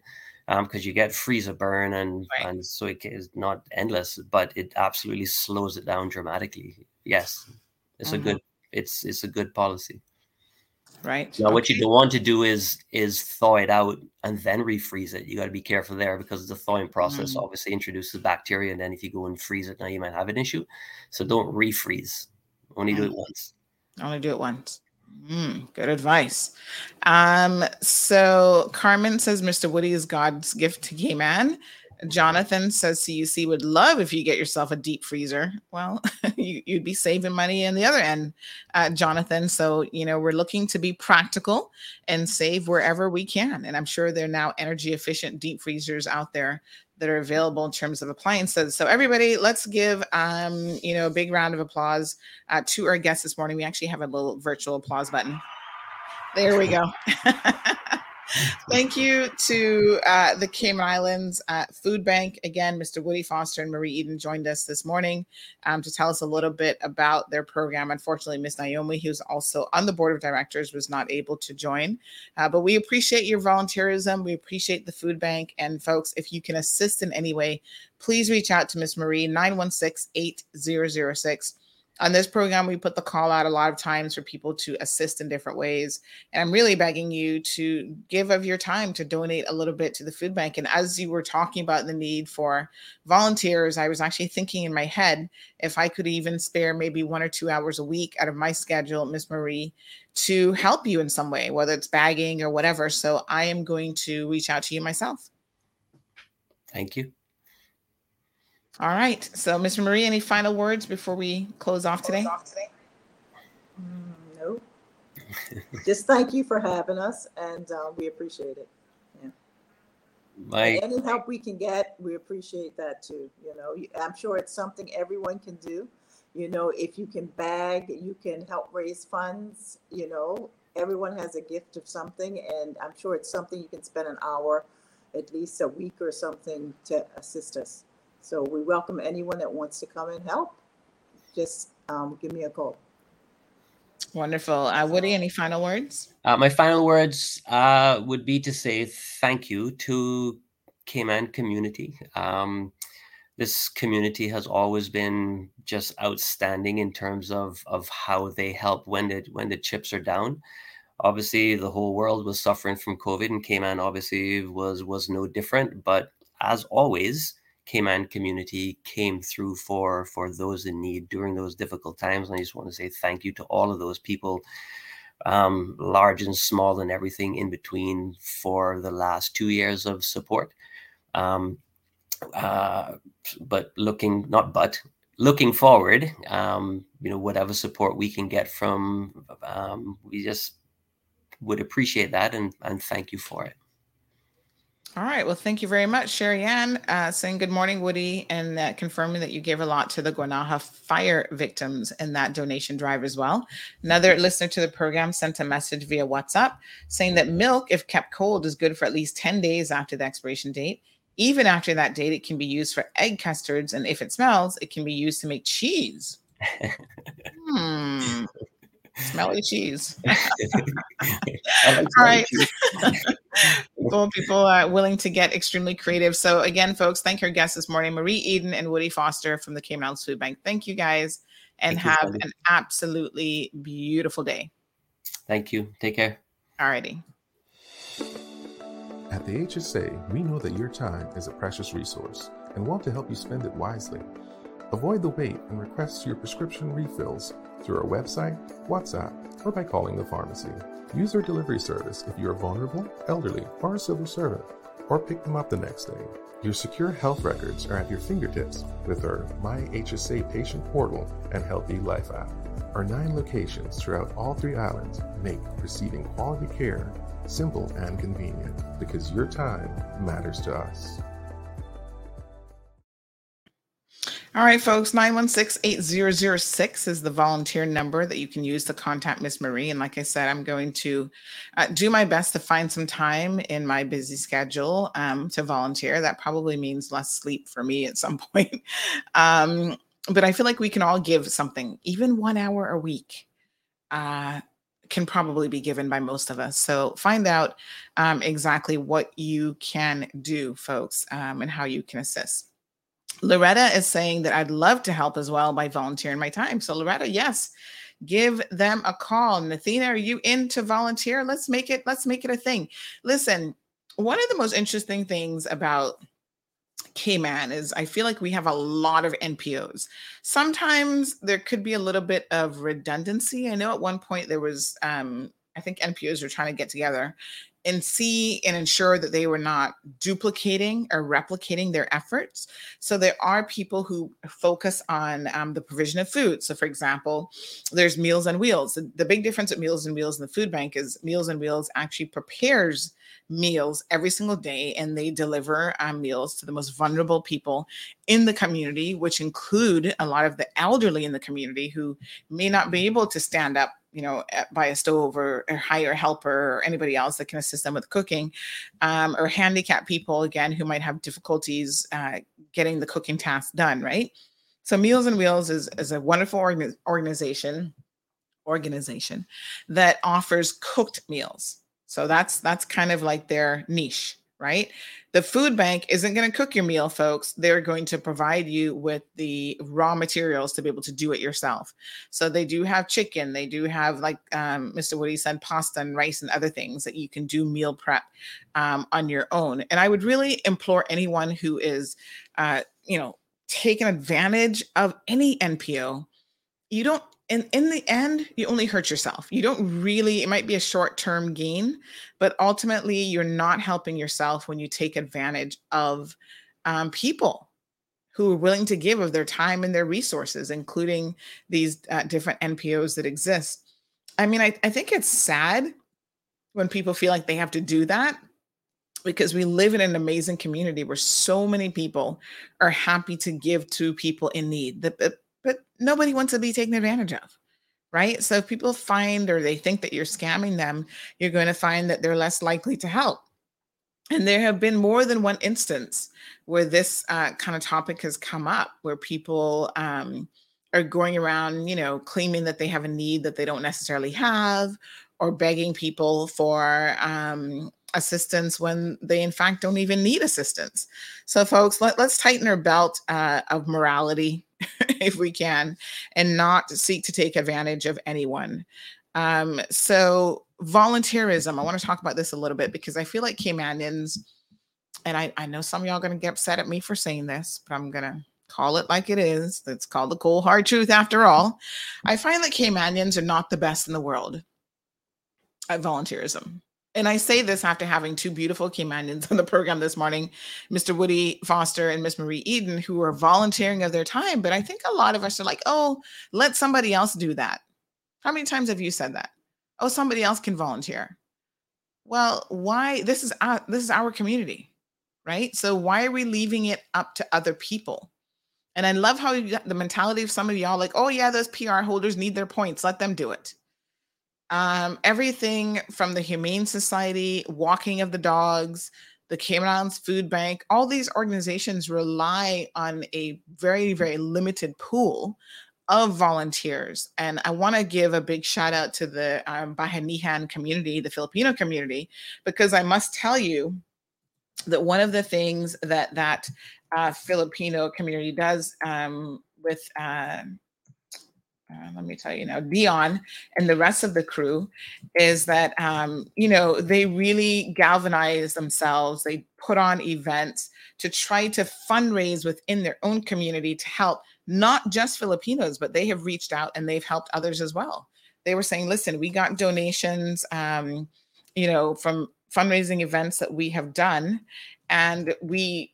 passed that on to when when there was the the hurricanes that hit Honduras and I think it was Honduras, Nicaragua, whatever, they they gave of you know their donations. Um, and that's just so incredibly important. We're all here as as human beings to try to help each other wherever we can. And I really, really feel like there's more that we can do. So I want everybody this morning to have a, a good look in the mirror at yourself and ask, how can I do more? How can I volunteer? This is your community. Big shout out to Sherry Ann. We know that Sherry Ann was instrumental in helping the people in Guanaja. She got at least, I think, was it in the end, two or three containers. Like shipping containers uh, full of donated goods. And yes, I get it. I get that that's a big, you know, trying to organize stuff and trying to organize volunteers. She had people who were, you know, um, at the actual containers, securing them, making sure that nobody was going in there at night trying to take stuff out and the whole nine yards. It was a huge effort. And maybe you can't do that on an ongoing basis, but I do feel like there's always something that you can do to help those who are less fortunate. Maybe you don't have the money it's not always about money, but certainly you can find time. And even people, thank you, Sherry Ann. She says it was actually four containers that was sent to help the people um, in Honduras after that fire broke out in that community there. So, you know, even if um, you you know don't have the financial resources to make any sort of donation or maybe you can't take stuff out of your own pantry. Everybody's trying to put together their, their little hurricane supplies and whatever right now. There has to be something that you can give. It's called time. It's actually the most valuable thing in the world if you understand how to value your time right? So give of your time. Listen if you are in need and you've ever used the food bank so 400 families on a weekly basis 400 plus families are being helped by the volunteers and the good people at the food bank. Imagine if every single one of those 400 people gave one hour per week to volunteer to assist and to give back. You see the cycle of how this works? Someone is giving of their time of their resources to help you. You in turn just out of gratitude, you don't need anything for it, just out of gratitude, you in turn can turn around and give back to the same organizations that you are benefiting from. Wouldn't that be wonderful? Anybody feeling me this morning? Dion, good morning. I was just talking about your Bayanihan community organization at NPO that is helping so many people, uh, both here and beyond. Uh, what do you guys think? Am I am I crazy? Guys, you guys can tell me if you think I'm crazy. You know, I wouldn't necessarily be offended. 936 2626. Imagine what a world it would be if everyone who is benefiting from the kindness of somebody else extended that kindness to other people. Wow, 400 plus families, not even individuals, but families are being helped through the, the wonderful work that the food bank is doing. Those families consist of children, who might not be able to do a whole lot, but you know, children can put canned goods in a bag. Um, and the lessons that you teach your children when you show them that in this world you have to give to others, you have to give back to the community, I think is a lesson that there's only one way to, to teach that lesson is that's by doing. Anybody with me on this one? Or am I gone off here and you're thinking, nah, Sandy, we can't do that. We too busy. One hour a week, 400 people if they gave one hour a week back to the food bank. Because a lot of them are not working, right? They're relying on government assistance, NAU, whatever. I mean, I feel like NAU needs to start putting a couple things in place where they're encouraging people to do like, okay, you're not working right now because you can't find a job. That doesn't mean that you have to be sitting home on your behind all day doing nothing. Go and volunteer 10 hours uh, a week with an NPO. That could open up opportunities for you, even in terms of employment, which you're eventually seeking. What's wrong with that? And uh, and our and NAU, can you add that to your application form? Ask people if they volunteer, and maybe see how you can get them into. Like, I feel like we need an organization of, maybe we have this already, of volunteers I know we have an organization of like the NPOs or whatever, but maybe we just need to get volunteers a little bit better organized, and we could actually be um, using a pool of uh, people from NAU who are not doing anything. Jonathan Jonathan says, "I think you've gone off." Is it really too much? Is that such a crazy idea, Jonathan? Come on now, Jonathan. Aren't you the same person who's who's always pushing your 3G plan about what what's your 3G plan again? Ganja, gigolos, and gambling or something. Um, this idea is no crazier than that. In fact, it's a very sane idea. Uh, Selvin says the culture of volunteerism must be cultivated on island as the at the grassroots level. You're on point, Damien. Can you donate at any of the supermarkets? Uh, for example, buying some groceries and leave it at the table by a volunteer. Hmm. This is a good question. I'm going to ask Mr. Foster about this because um, I'm not really sure if they have a volunteer station, like a donation station set up, or if they have any space even in the grocery stores to be able to do that. But that's not a bad idea because, you know, sometimes when you're walking out the grocery store, if you had a little um, box there, donate to the food bank, you can actually take out of your cart and just drop in a couple, you know, you'd buy extra, obviously, because you knew it was there.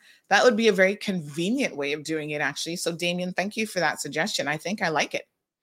Uh, Damien says that he would like to volunteer. Damien, will you please call Miss Marie today and say that you heard her on the program and you're happy to volunteer? 916 8006 is the telephone number. Oh, it's a 3G program, Jonathan says gambling, ganja, and go go girls. What did I say? What did I say just now? Well, I think I pretty much got what was involved. All right, caller to the program. Good morning, caller. Are you going to volunteer of your time? I think you're local. Besides that, are you going to volunteer of your time? Um, yes, Denny. This, is, this no, well, actually, what that's what I this is what I'm calling to talk to you about. Um, I might get to hear excuses why you can't volunteer. uh, well, I it's not excuses.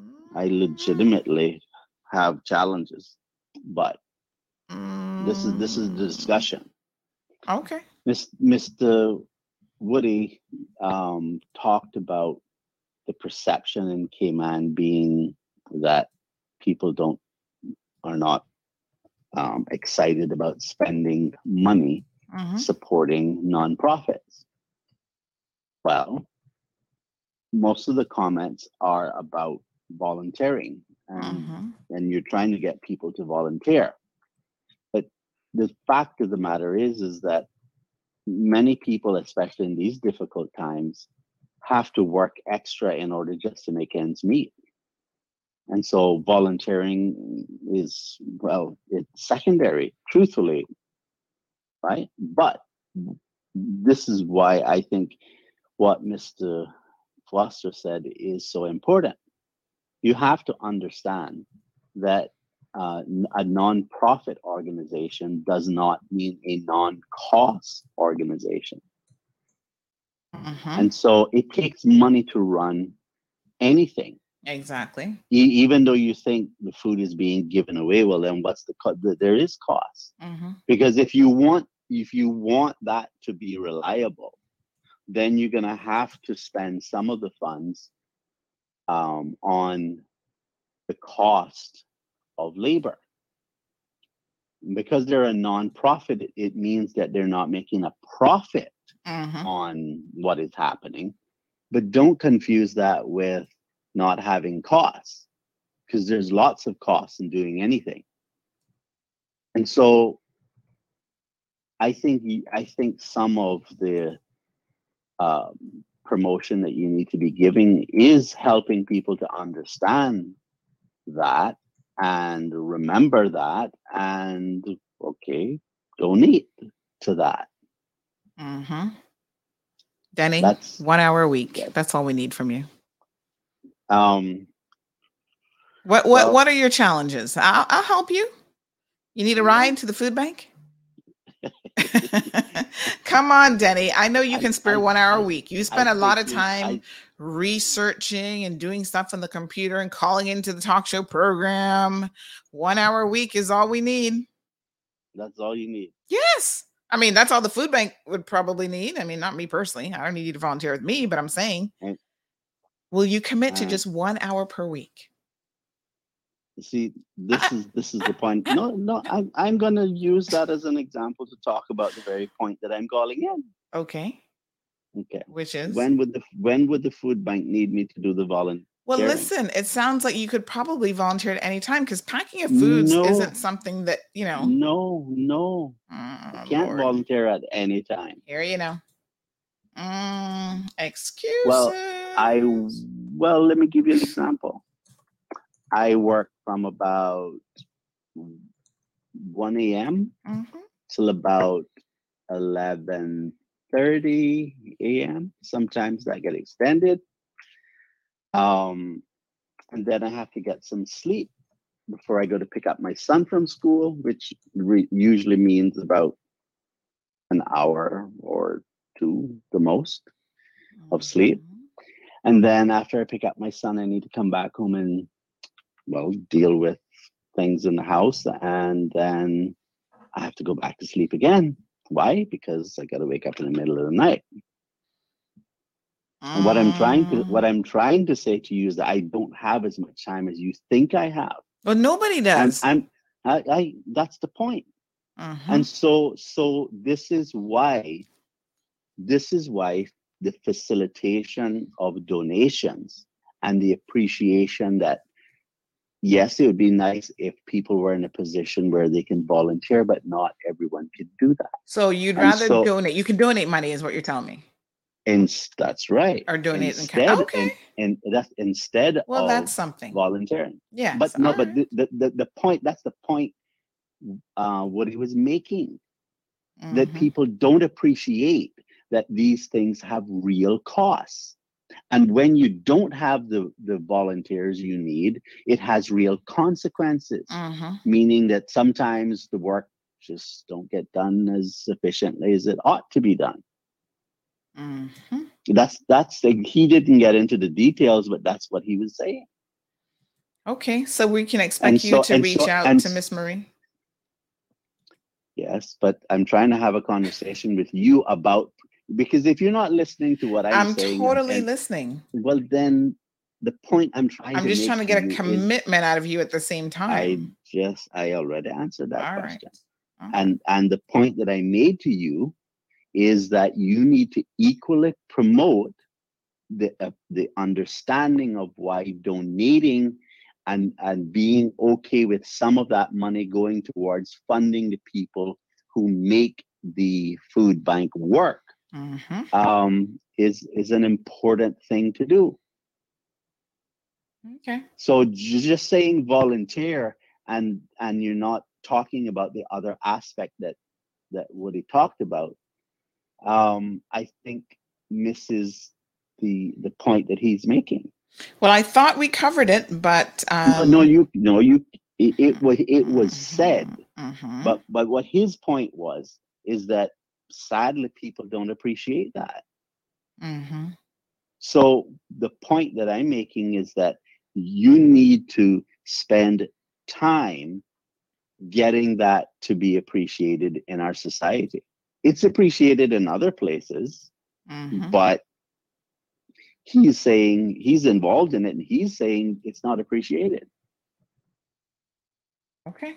What I took away from what he's saying is that he wish he wishes that he could have um, the funding that he needs to run it properly so that they could do a better job. But people are saying, no, I don't want my funds to go towards administration. I only want it to go towards food or supplies or whatever that, that will literally go to um, the person in need. Well, part of getting the, the, the food to someone who needs it is preparing it and delivering it or whatever the program is that they do. So to to not appreciate that is to that's that's being unrealistic. How's how do you expect to get the work done? Mhm. And so that's what I want to talk about today. That you that you should that you should think about promoting that part of it um, on your show because just saying it one time isn't going to be enough. Thank you, Mr. Denny. So you'll be making a financial donation or food donation. Just being very, very Yeah. clear. Yeah. Appreciate it. All right. Have a good one. Bye. All right. So Denny makes a valid point, folks. Uh, sometimes we, well, we know that on this program that you got to say something about 20 times for it to sink into the human brain in any event. So, folks, in case you missed the memo this morning, volunteerism, donations, monetary donations, donations and supplies, the food bank needs your help in any which way that you can certainly give it. Yes, Miss Latoya Says, Good morning, everyone. I'm from Jamaica and I'm a certified nursing assistant seeking a job. Miss Latoya. I hate to tell you that this is not a job seeking network.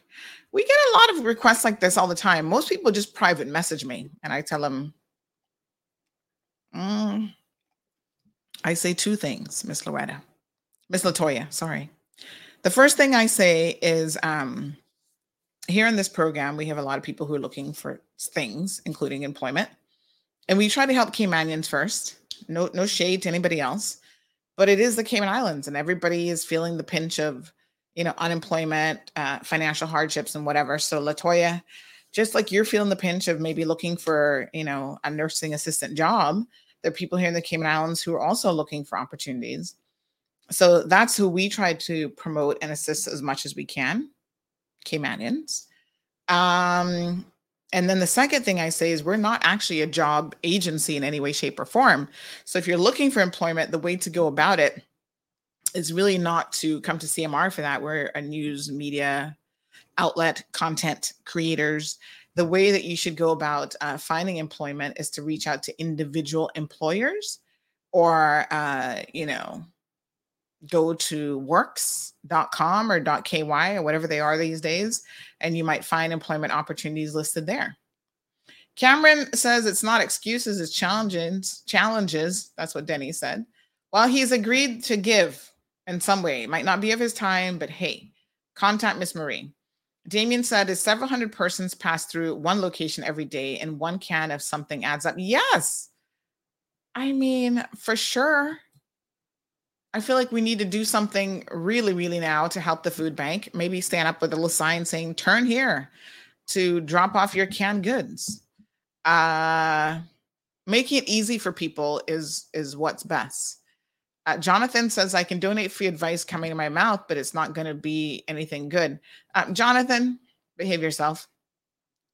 Cameron says that I have no chill. Yes, I've heard that before, and it's probably very true. Um, Damien says, Denny, what a great way to talk for hours. as long as he's willing to donate. Melita says it's basically better to donate to allow it to continue, but also volunteer if you can't afford to donate. Yes. And uh, Cameron says, I hope Sandy won't be involved in the redefinition of behavior because clearly she when Sandy lazy eye starts squinting on a watch out. I do not have a lazy eye. I'm purposely squinting on purpose.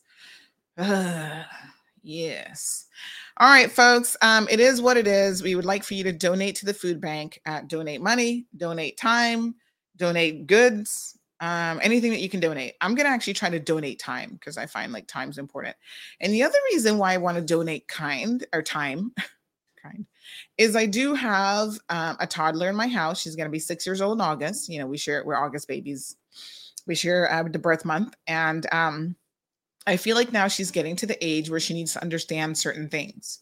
Like there are lots of people in this world who are very, very unfortunate. So, you know, all of our, all of us as parents always say things to kids like when they want to buy something, oh, mom, you know, can you buy this for me? You're like, you know, there are people in the world who don't have money to buy to just walk into store and buy anything that they want, right? So when they're asking for toy, you're like, you don't need another toy. You've got tons of toys already. Uh, we put together stuff out of her playroom. I just took a bag, donated it to an MP's office the other day because there were gifts in there that she'd been given that she never got to open up and she had outgrown. They were still packaging and everything. Put this towards your, I said, put this towards like your Christmas stash where you want to be gifting and get gifting and giving stuff away. Uh, whenever we clean out her playroom, I try to get her involved in the process. Although sometimes you got to do it without kids because they don't want to give anything away. Oh no, I'm I don't want to give that away. I want to play with that. And my thing is, have you used it in the last six months? If you haven't used it in the last six months, you probably do not need it.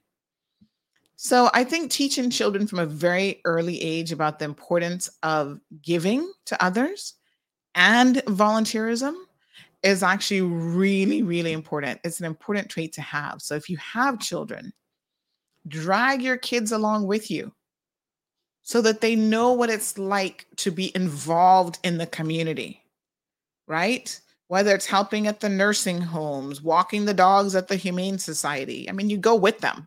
And this is good quality time, folks, that you can actually spend with your children, right?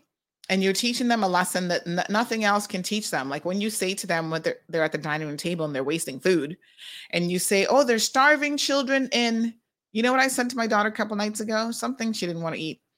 And I said, Gianna, do you know that there's starving children in the Cayman Islands? I'm not going to talk about the children in Africa or China or wherever our parents used to say. No, they're right here in the Cayman Islands, maybe even in our neighborhood. Because, number one, it's true. And number two, it brings home the point that we don't have to go very far to find people who are in need. I don't have to go to Africa to find people in need. And I sincerely believe that charity begins at home. So take your children with you to volunteer. And that's why I'm thinking that I want to volunteer as opposed to making a monetary donation. And you can do both. You know, you can do more than one thing, folks. So maybe you could spare $100 a month. And you can also spare an hour of your time. But I want to start incorporating my daughter into some volunteer efforts because she's got what I consider a very privileged life of not having to do much of anything. Well, she's only five, but you know what I mean. Uh, never too too early, really, to start. So uh, Ms. Vernita says, please go and volunteer. Pack at least three bags for some family with kids and make them happy and keep people sane. Damien, we're going to need a gas bank, apartment bank, and CUC bill bank combined with that food bank also. What a mess. Cameron, thank you. Jonathan says, I bet 10 to 1 we'll see more money being donated to the Humane Society than the food bank. Now, listen to me. Let me talk about the Humane Society this morning. I don't know why y'all like to be messing and, and picking on the poor dogs.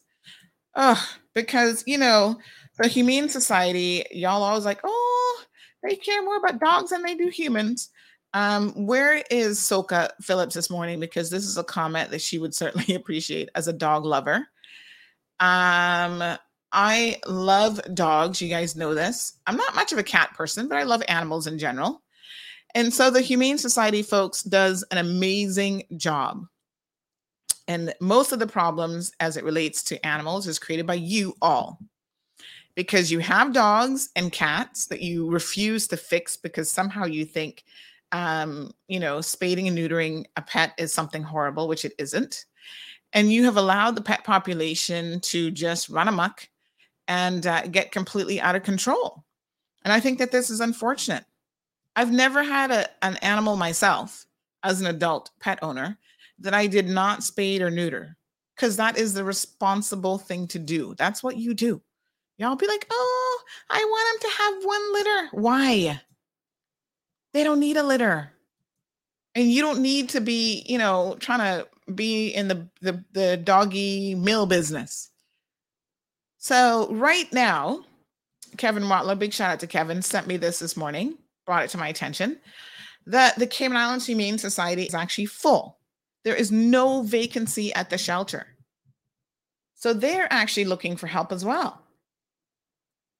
If you are in a position, so every single cage, kennel, and crate is occupied, they cannot take any more dogs, puppies, cats, or kittens at this moment and they're looking for people to foster a dog or cat so that it can create some space for them as they continue to try to rescue animals in need. They also have a really important reminder here, which I think is worth mentioning that pets are for life, not until they become an inconvenience. They're part of your family, so please think before you adopt and think before you give them up. Oh my gosh, this just breaks my heart. Also, a reminder to spay and neuter your animals because we cannot keep up with the number of unwanted litters. Unbelievable, huh? Humane Society is full, folks. If you are in a position to foster, you just take them for a week or two or whatever, and you know what ends up happening is a lot of times you foster an animal, a dog or a cat, and you absolutely fall in love with them. And then they become part of your family. You know, we we love a good dog around here. My daughter's always, "Oh, can I get a dog for Christmas?" Because, you know, we had she grew up for the first couple years of her life with a dog and some of her early memories were with Coco being part of her family until um, the unfortunate incident where she was, you know, killed by the neighbor's dog, which was horrific. And it takes a minute to get over something quite so tragic, I must tell you that I know eventually I will get another dog, but I don't feel like I'm quite there yet. Um, you know, the heart is willing, but the heart is also incredibly broken. But animals come with responsibility. It's a financial responsibility. You've got to be able to feed, uh, cl- not clothe, but feed and house your your animals Although I used to put clothes on Coco, she hated it. She's like, "Why are you dressing me up?"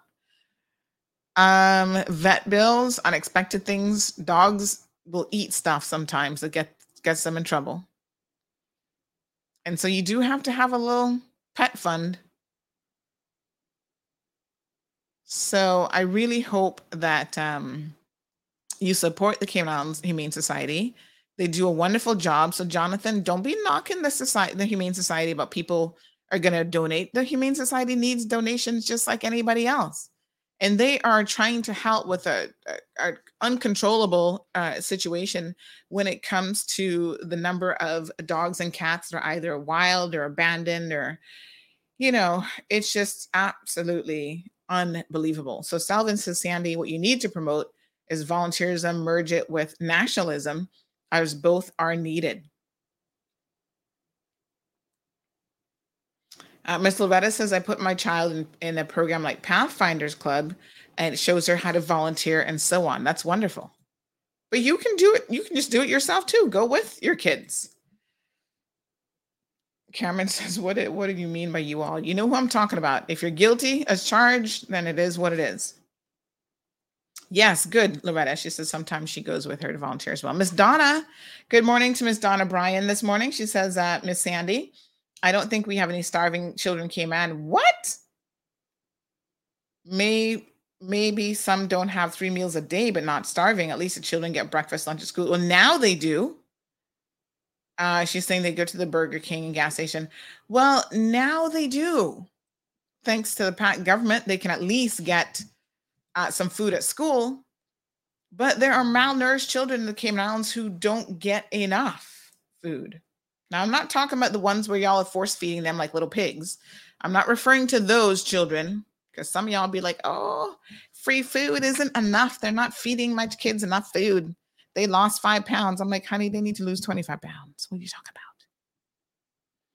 But no, there are children in this country who don't have enough food and it's sad that that we don't not everybody in the community knows that that's a stark reality on weekends well now they're getting it if they're in public schools you know they're getting something. But even younger kids who haven't yet started school you'd be surprised. All right jonathan says i'm not knocking the humane society i'm knocking people because people love dogs and cats more than people well can you blame them jonathan? Let us just be honest for a minute. You know, again, this is a cold hard truth. Um, it's it's so much easier to love a dog than some people because some of y'all are really impossible to love.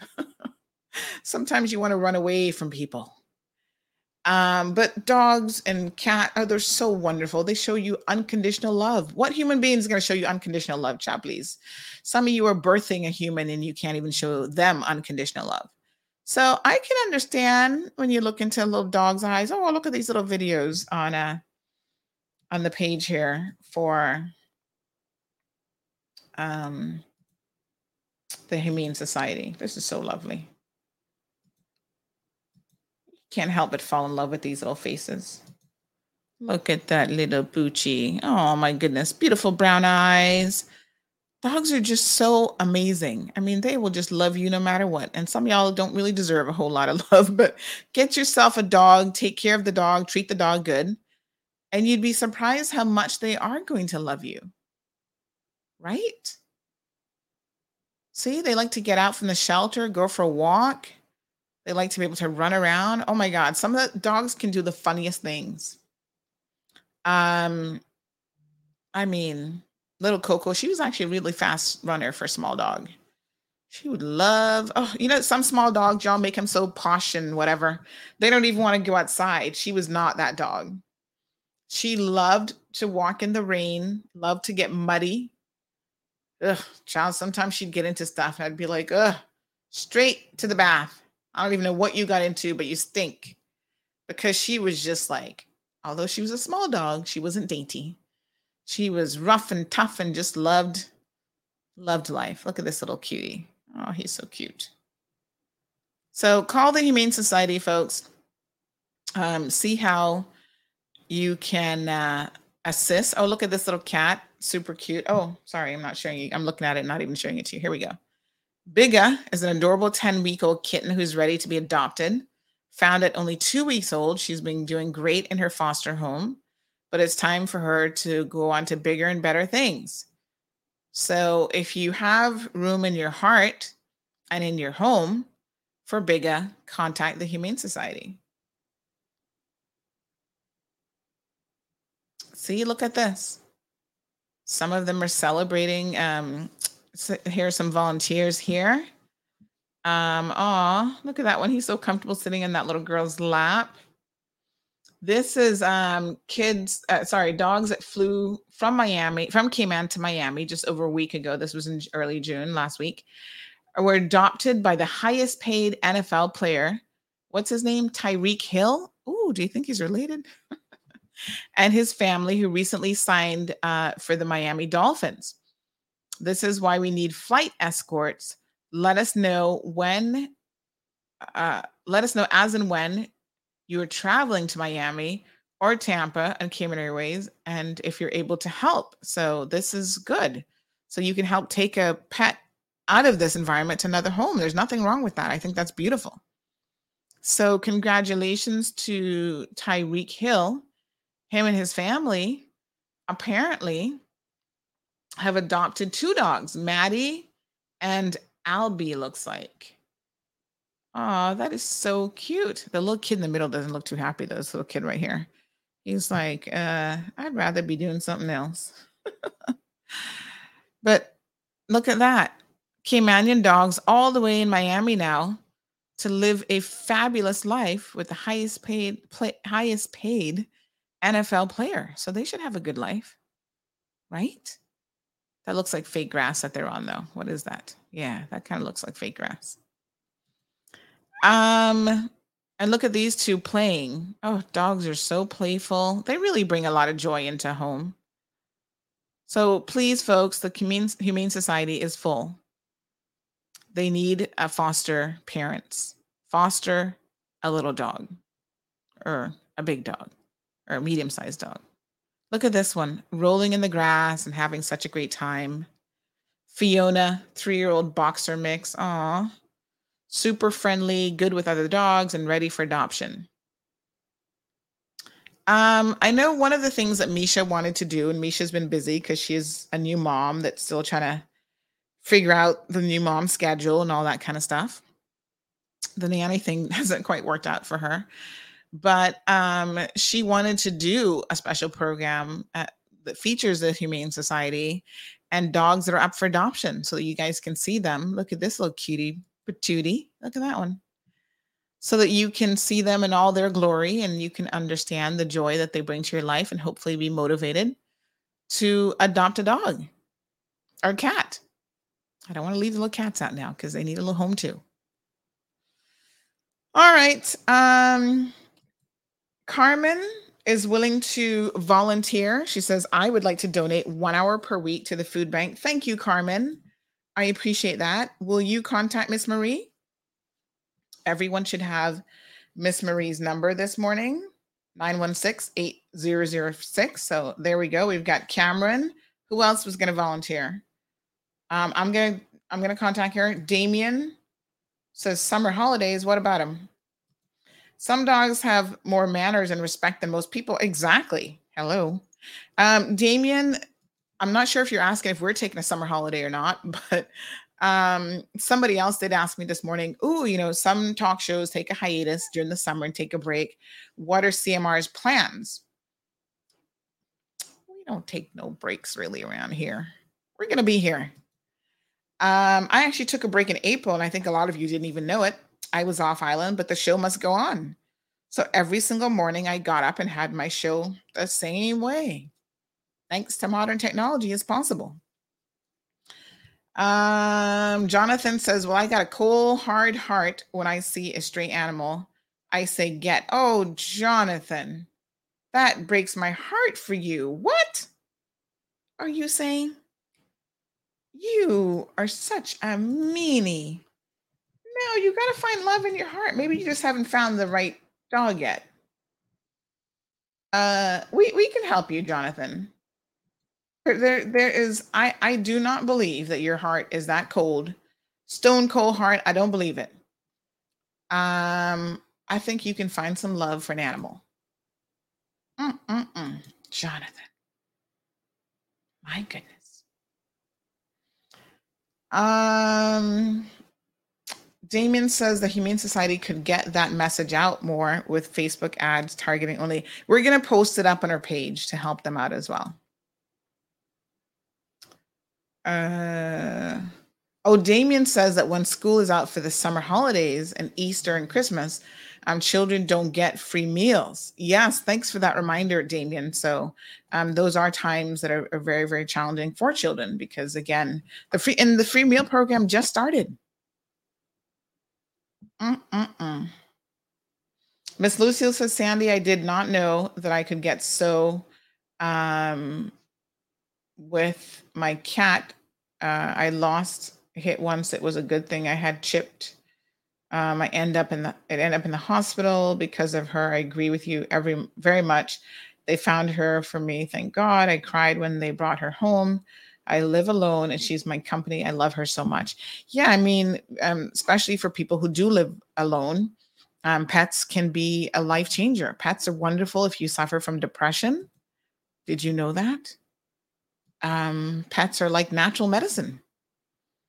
They can help to elevate you out of a depressive state. Speaking of pets, and speaking of dogs, dogs are amazing for so many different things. I always thought in another life my little Coco must have been um, a dog sniffing like a drug dog because she had the best nose that I've ever seen. And listen, I've had Labrador mixes, which have very good senses for certain things. I've had terriers, I've had German Shepherd mixes.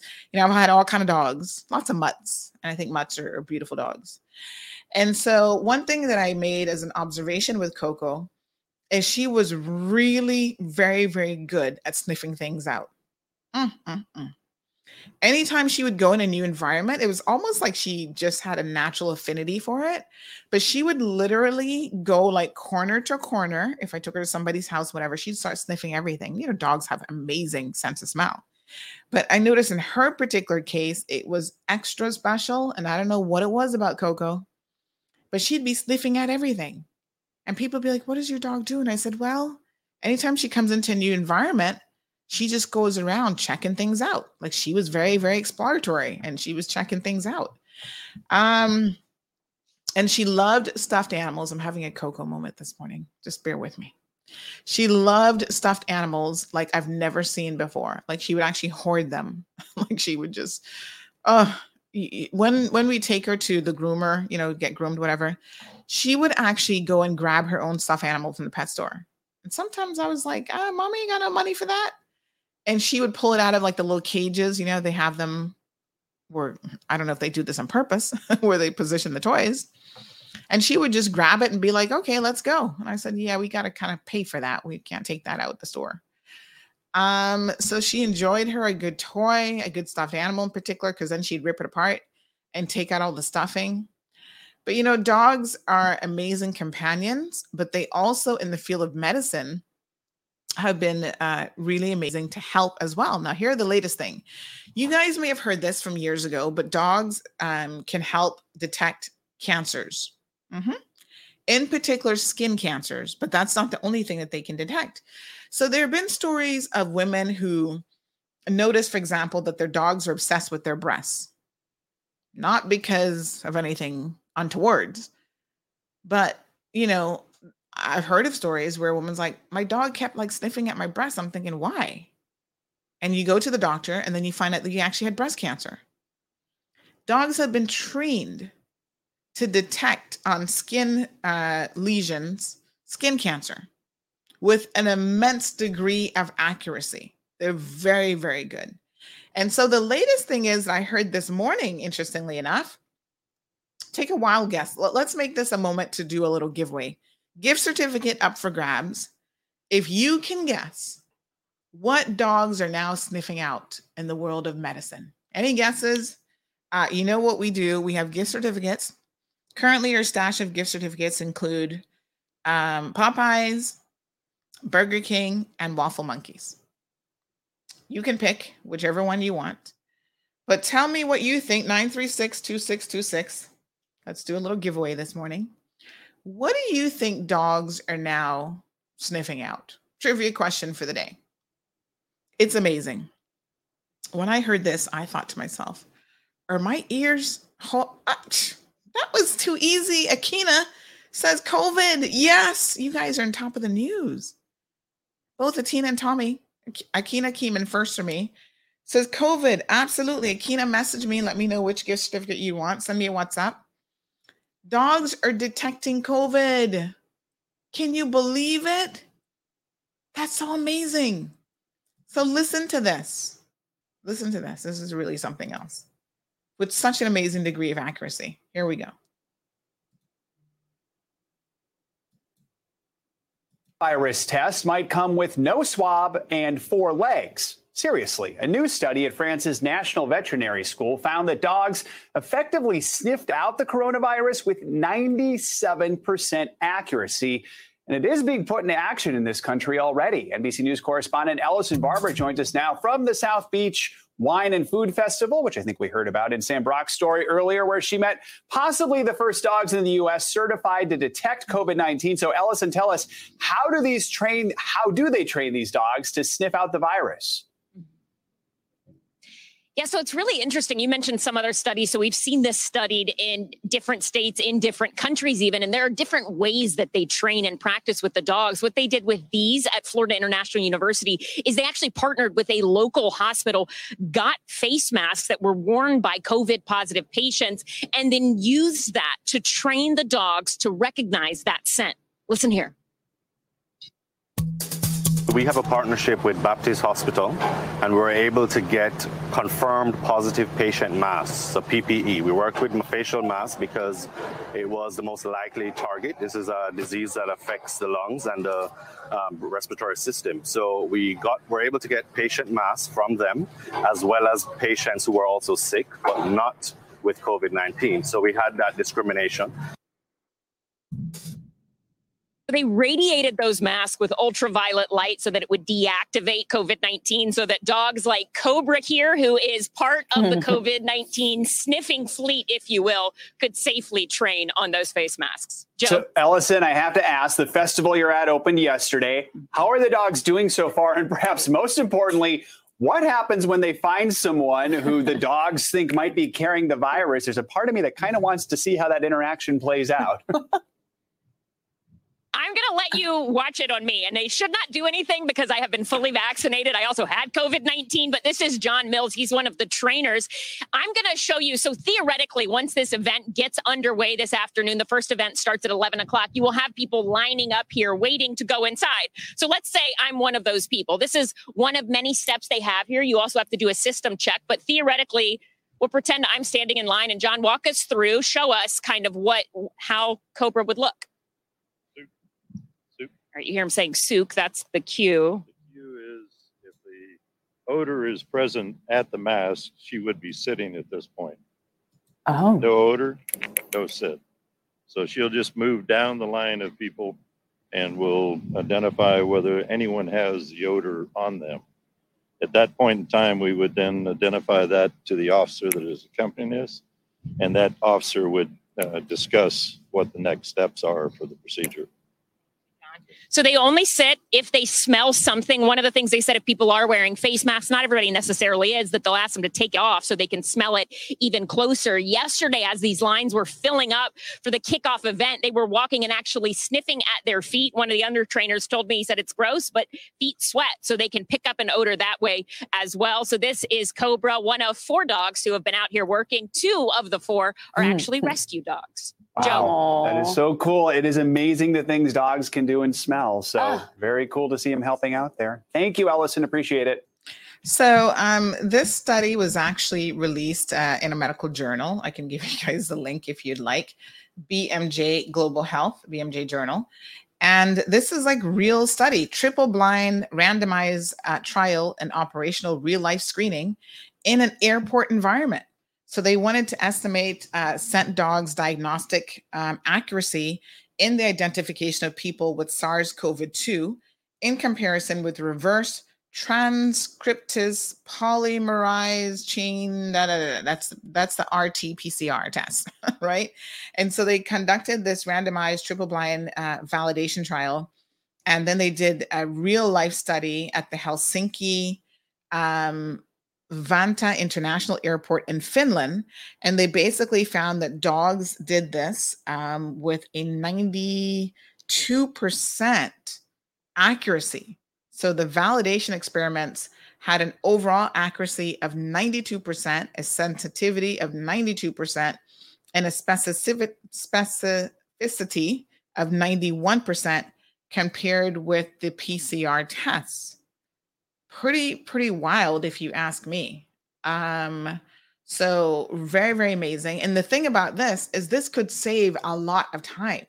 Because think about it. Like she was saying, you know, you go to a concert and they're trying to uh, filter people who may or may not have um, COVID, right? And the idea is that a dog can just walk down a line of people very, very quickly and pick up within seconds if you have COVID. If you had to administer a PCR test in an environment like that, say you had a thousand people standing in line and every person had to be administered a PCR test, uh, PCR test results can take, you know, up to 15 minutes. That slows down the process. So isn't this absolutely amazing?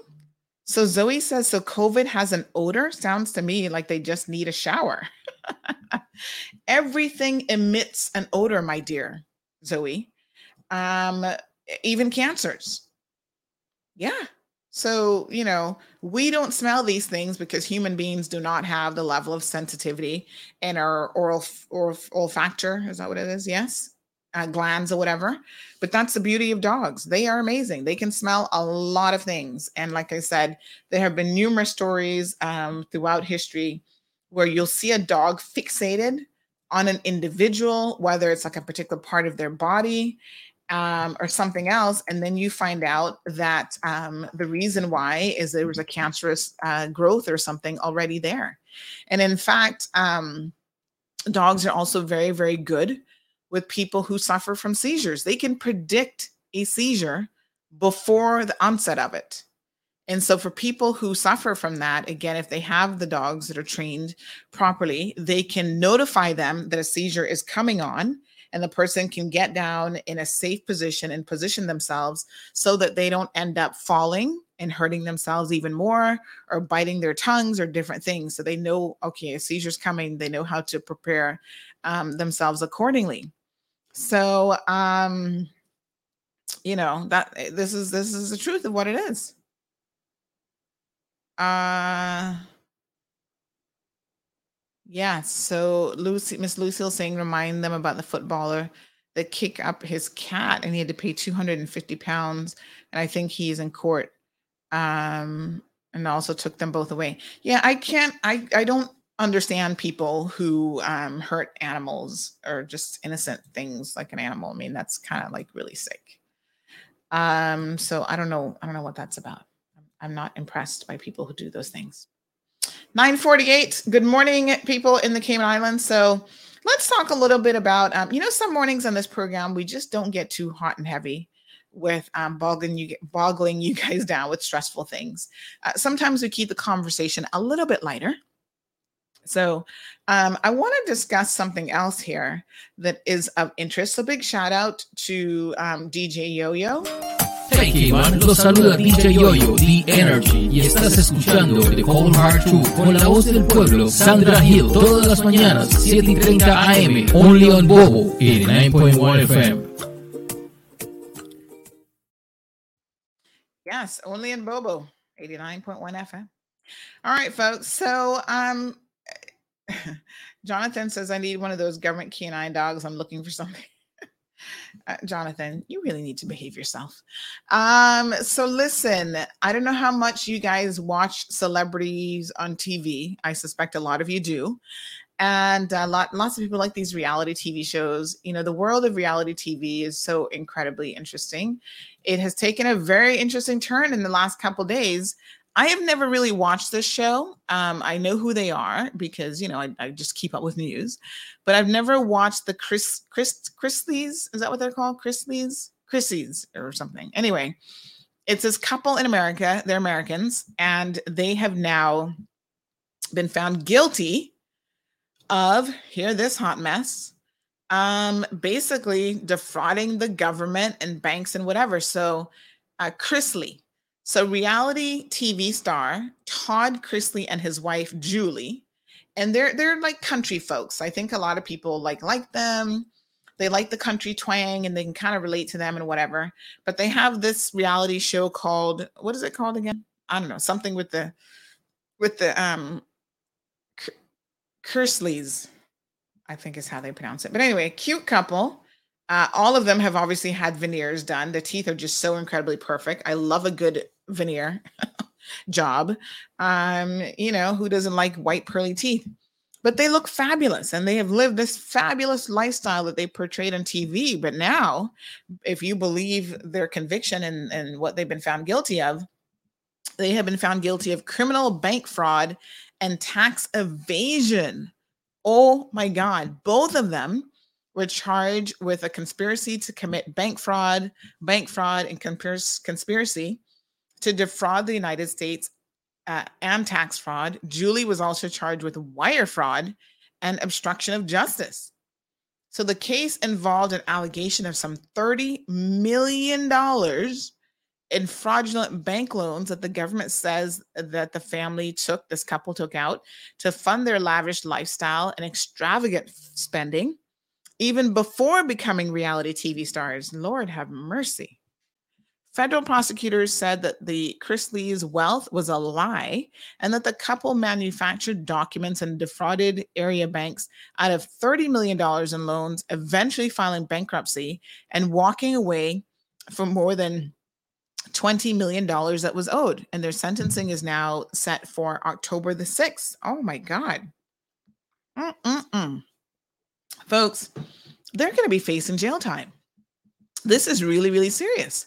Now, for all of the things that we, um, you know, criticize uh, America on, I can tell you that when it comes to this type of behavior, they kind of don't really joke around. I have seen others fall by the wayside, uh, other reality stars. Now, I'm always a bit perplexed on why on earth would you be uh, inclined to even get on national TV because all you're doing is you're putting your life under a microscope because everybody's going to be looking at you going, huh, how does Todd and Julie really, what do they do? How do they afford this lifestyle? Mm-mm-mm.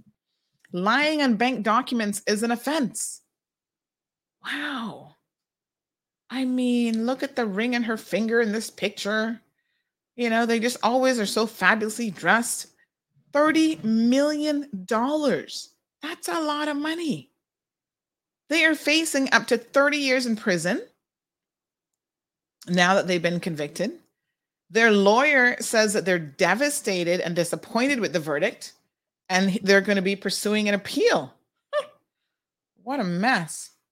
They claim that they're grateful for the love and support shown by their family, friends, and fans. Mm-mm-mm. And um, that they're concentrating on the welfare of their children and Todd's mother, Miss Elizabeth Faye Chrisley. I guess she's an elderly lady. Um, just unbelievable. What a mess. Well, the allegations, it was a three week trial. Prosecutors say that Todd, who's 53 years old, and Julie, who's 49, falsified documents to get $30 million in bank loans to pay for their lavish lifestyle. They then filed for bankruptcy so that they wouldn't have to pay more than $20 million that they owed in debt. Mm, mm, mm.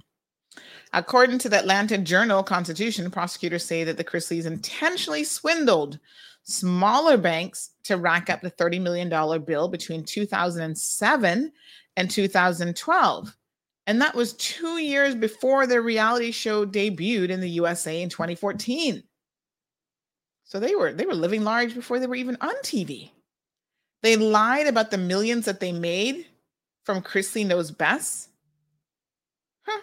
along with $500,000 in back taxes that he owed for 2009. They accused, uh, they were accused of launching a shell company called Seven Seas Production to put in Julie's name to prevent the IRS from seizing half a million dollars owed from 2009. Oh my God. What?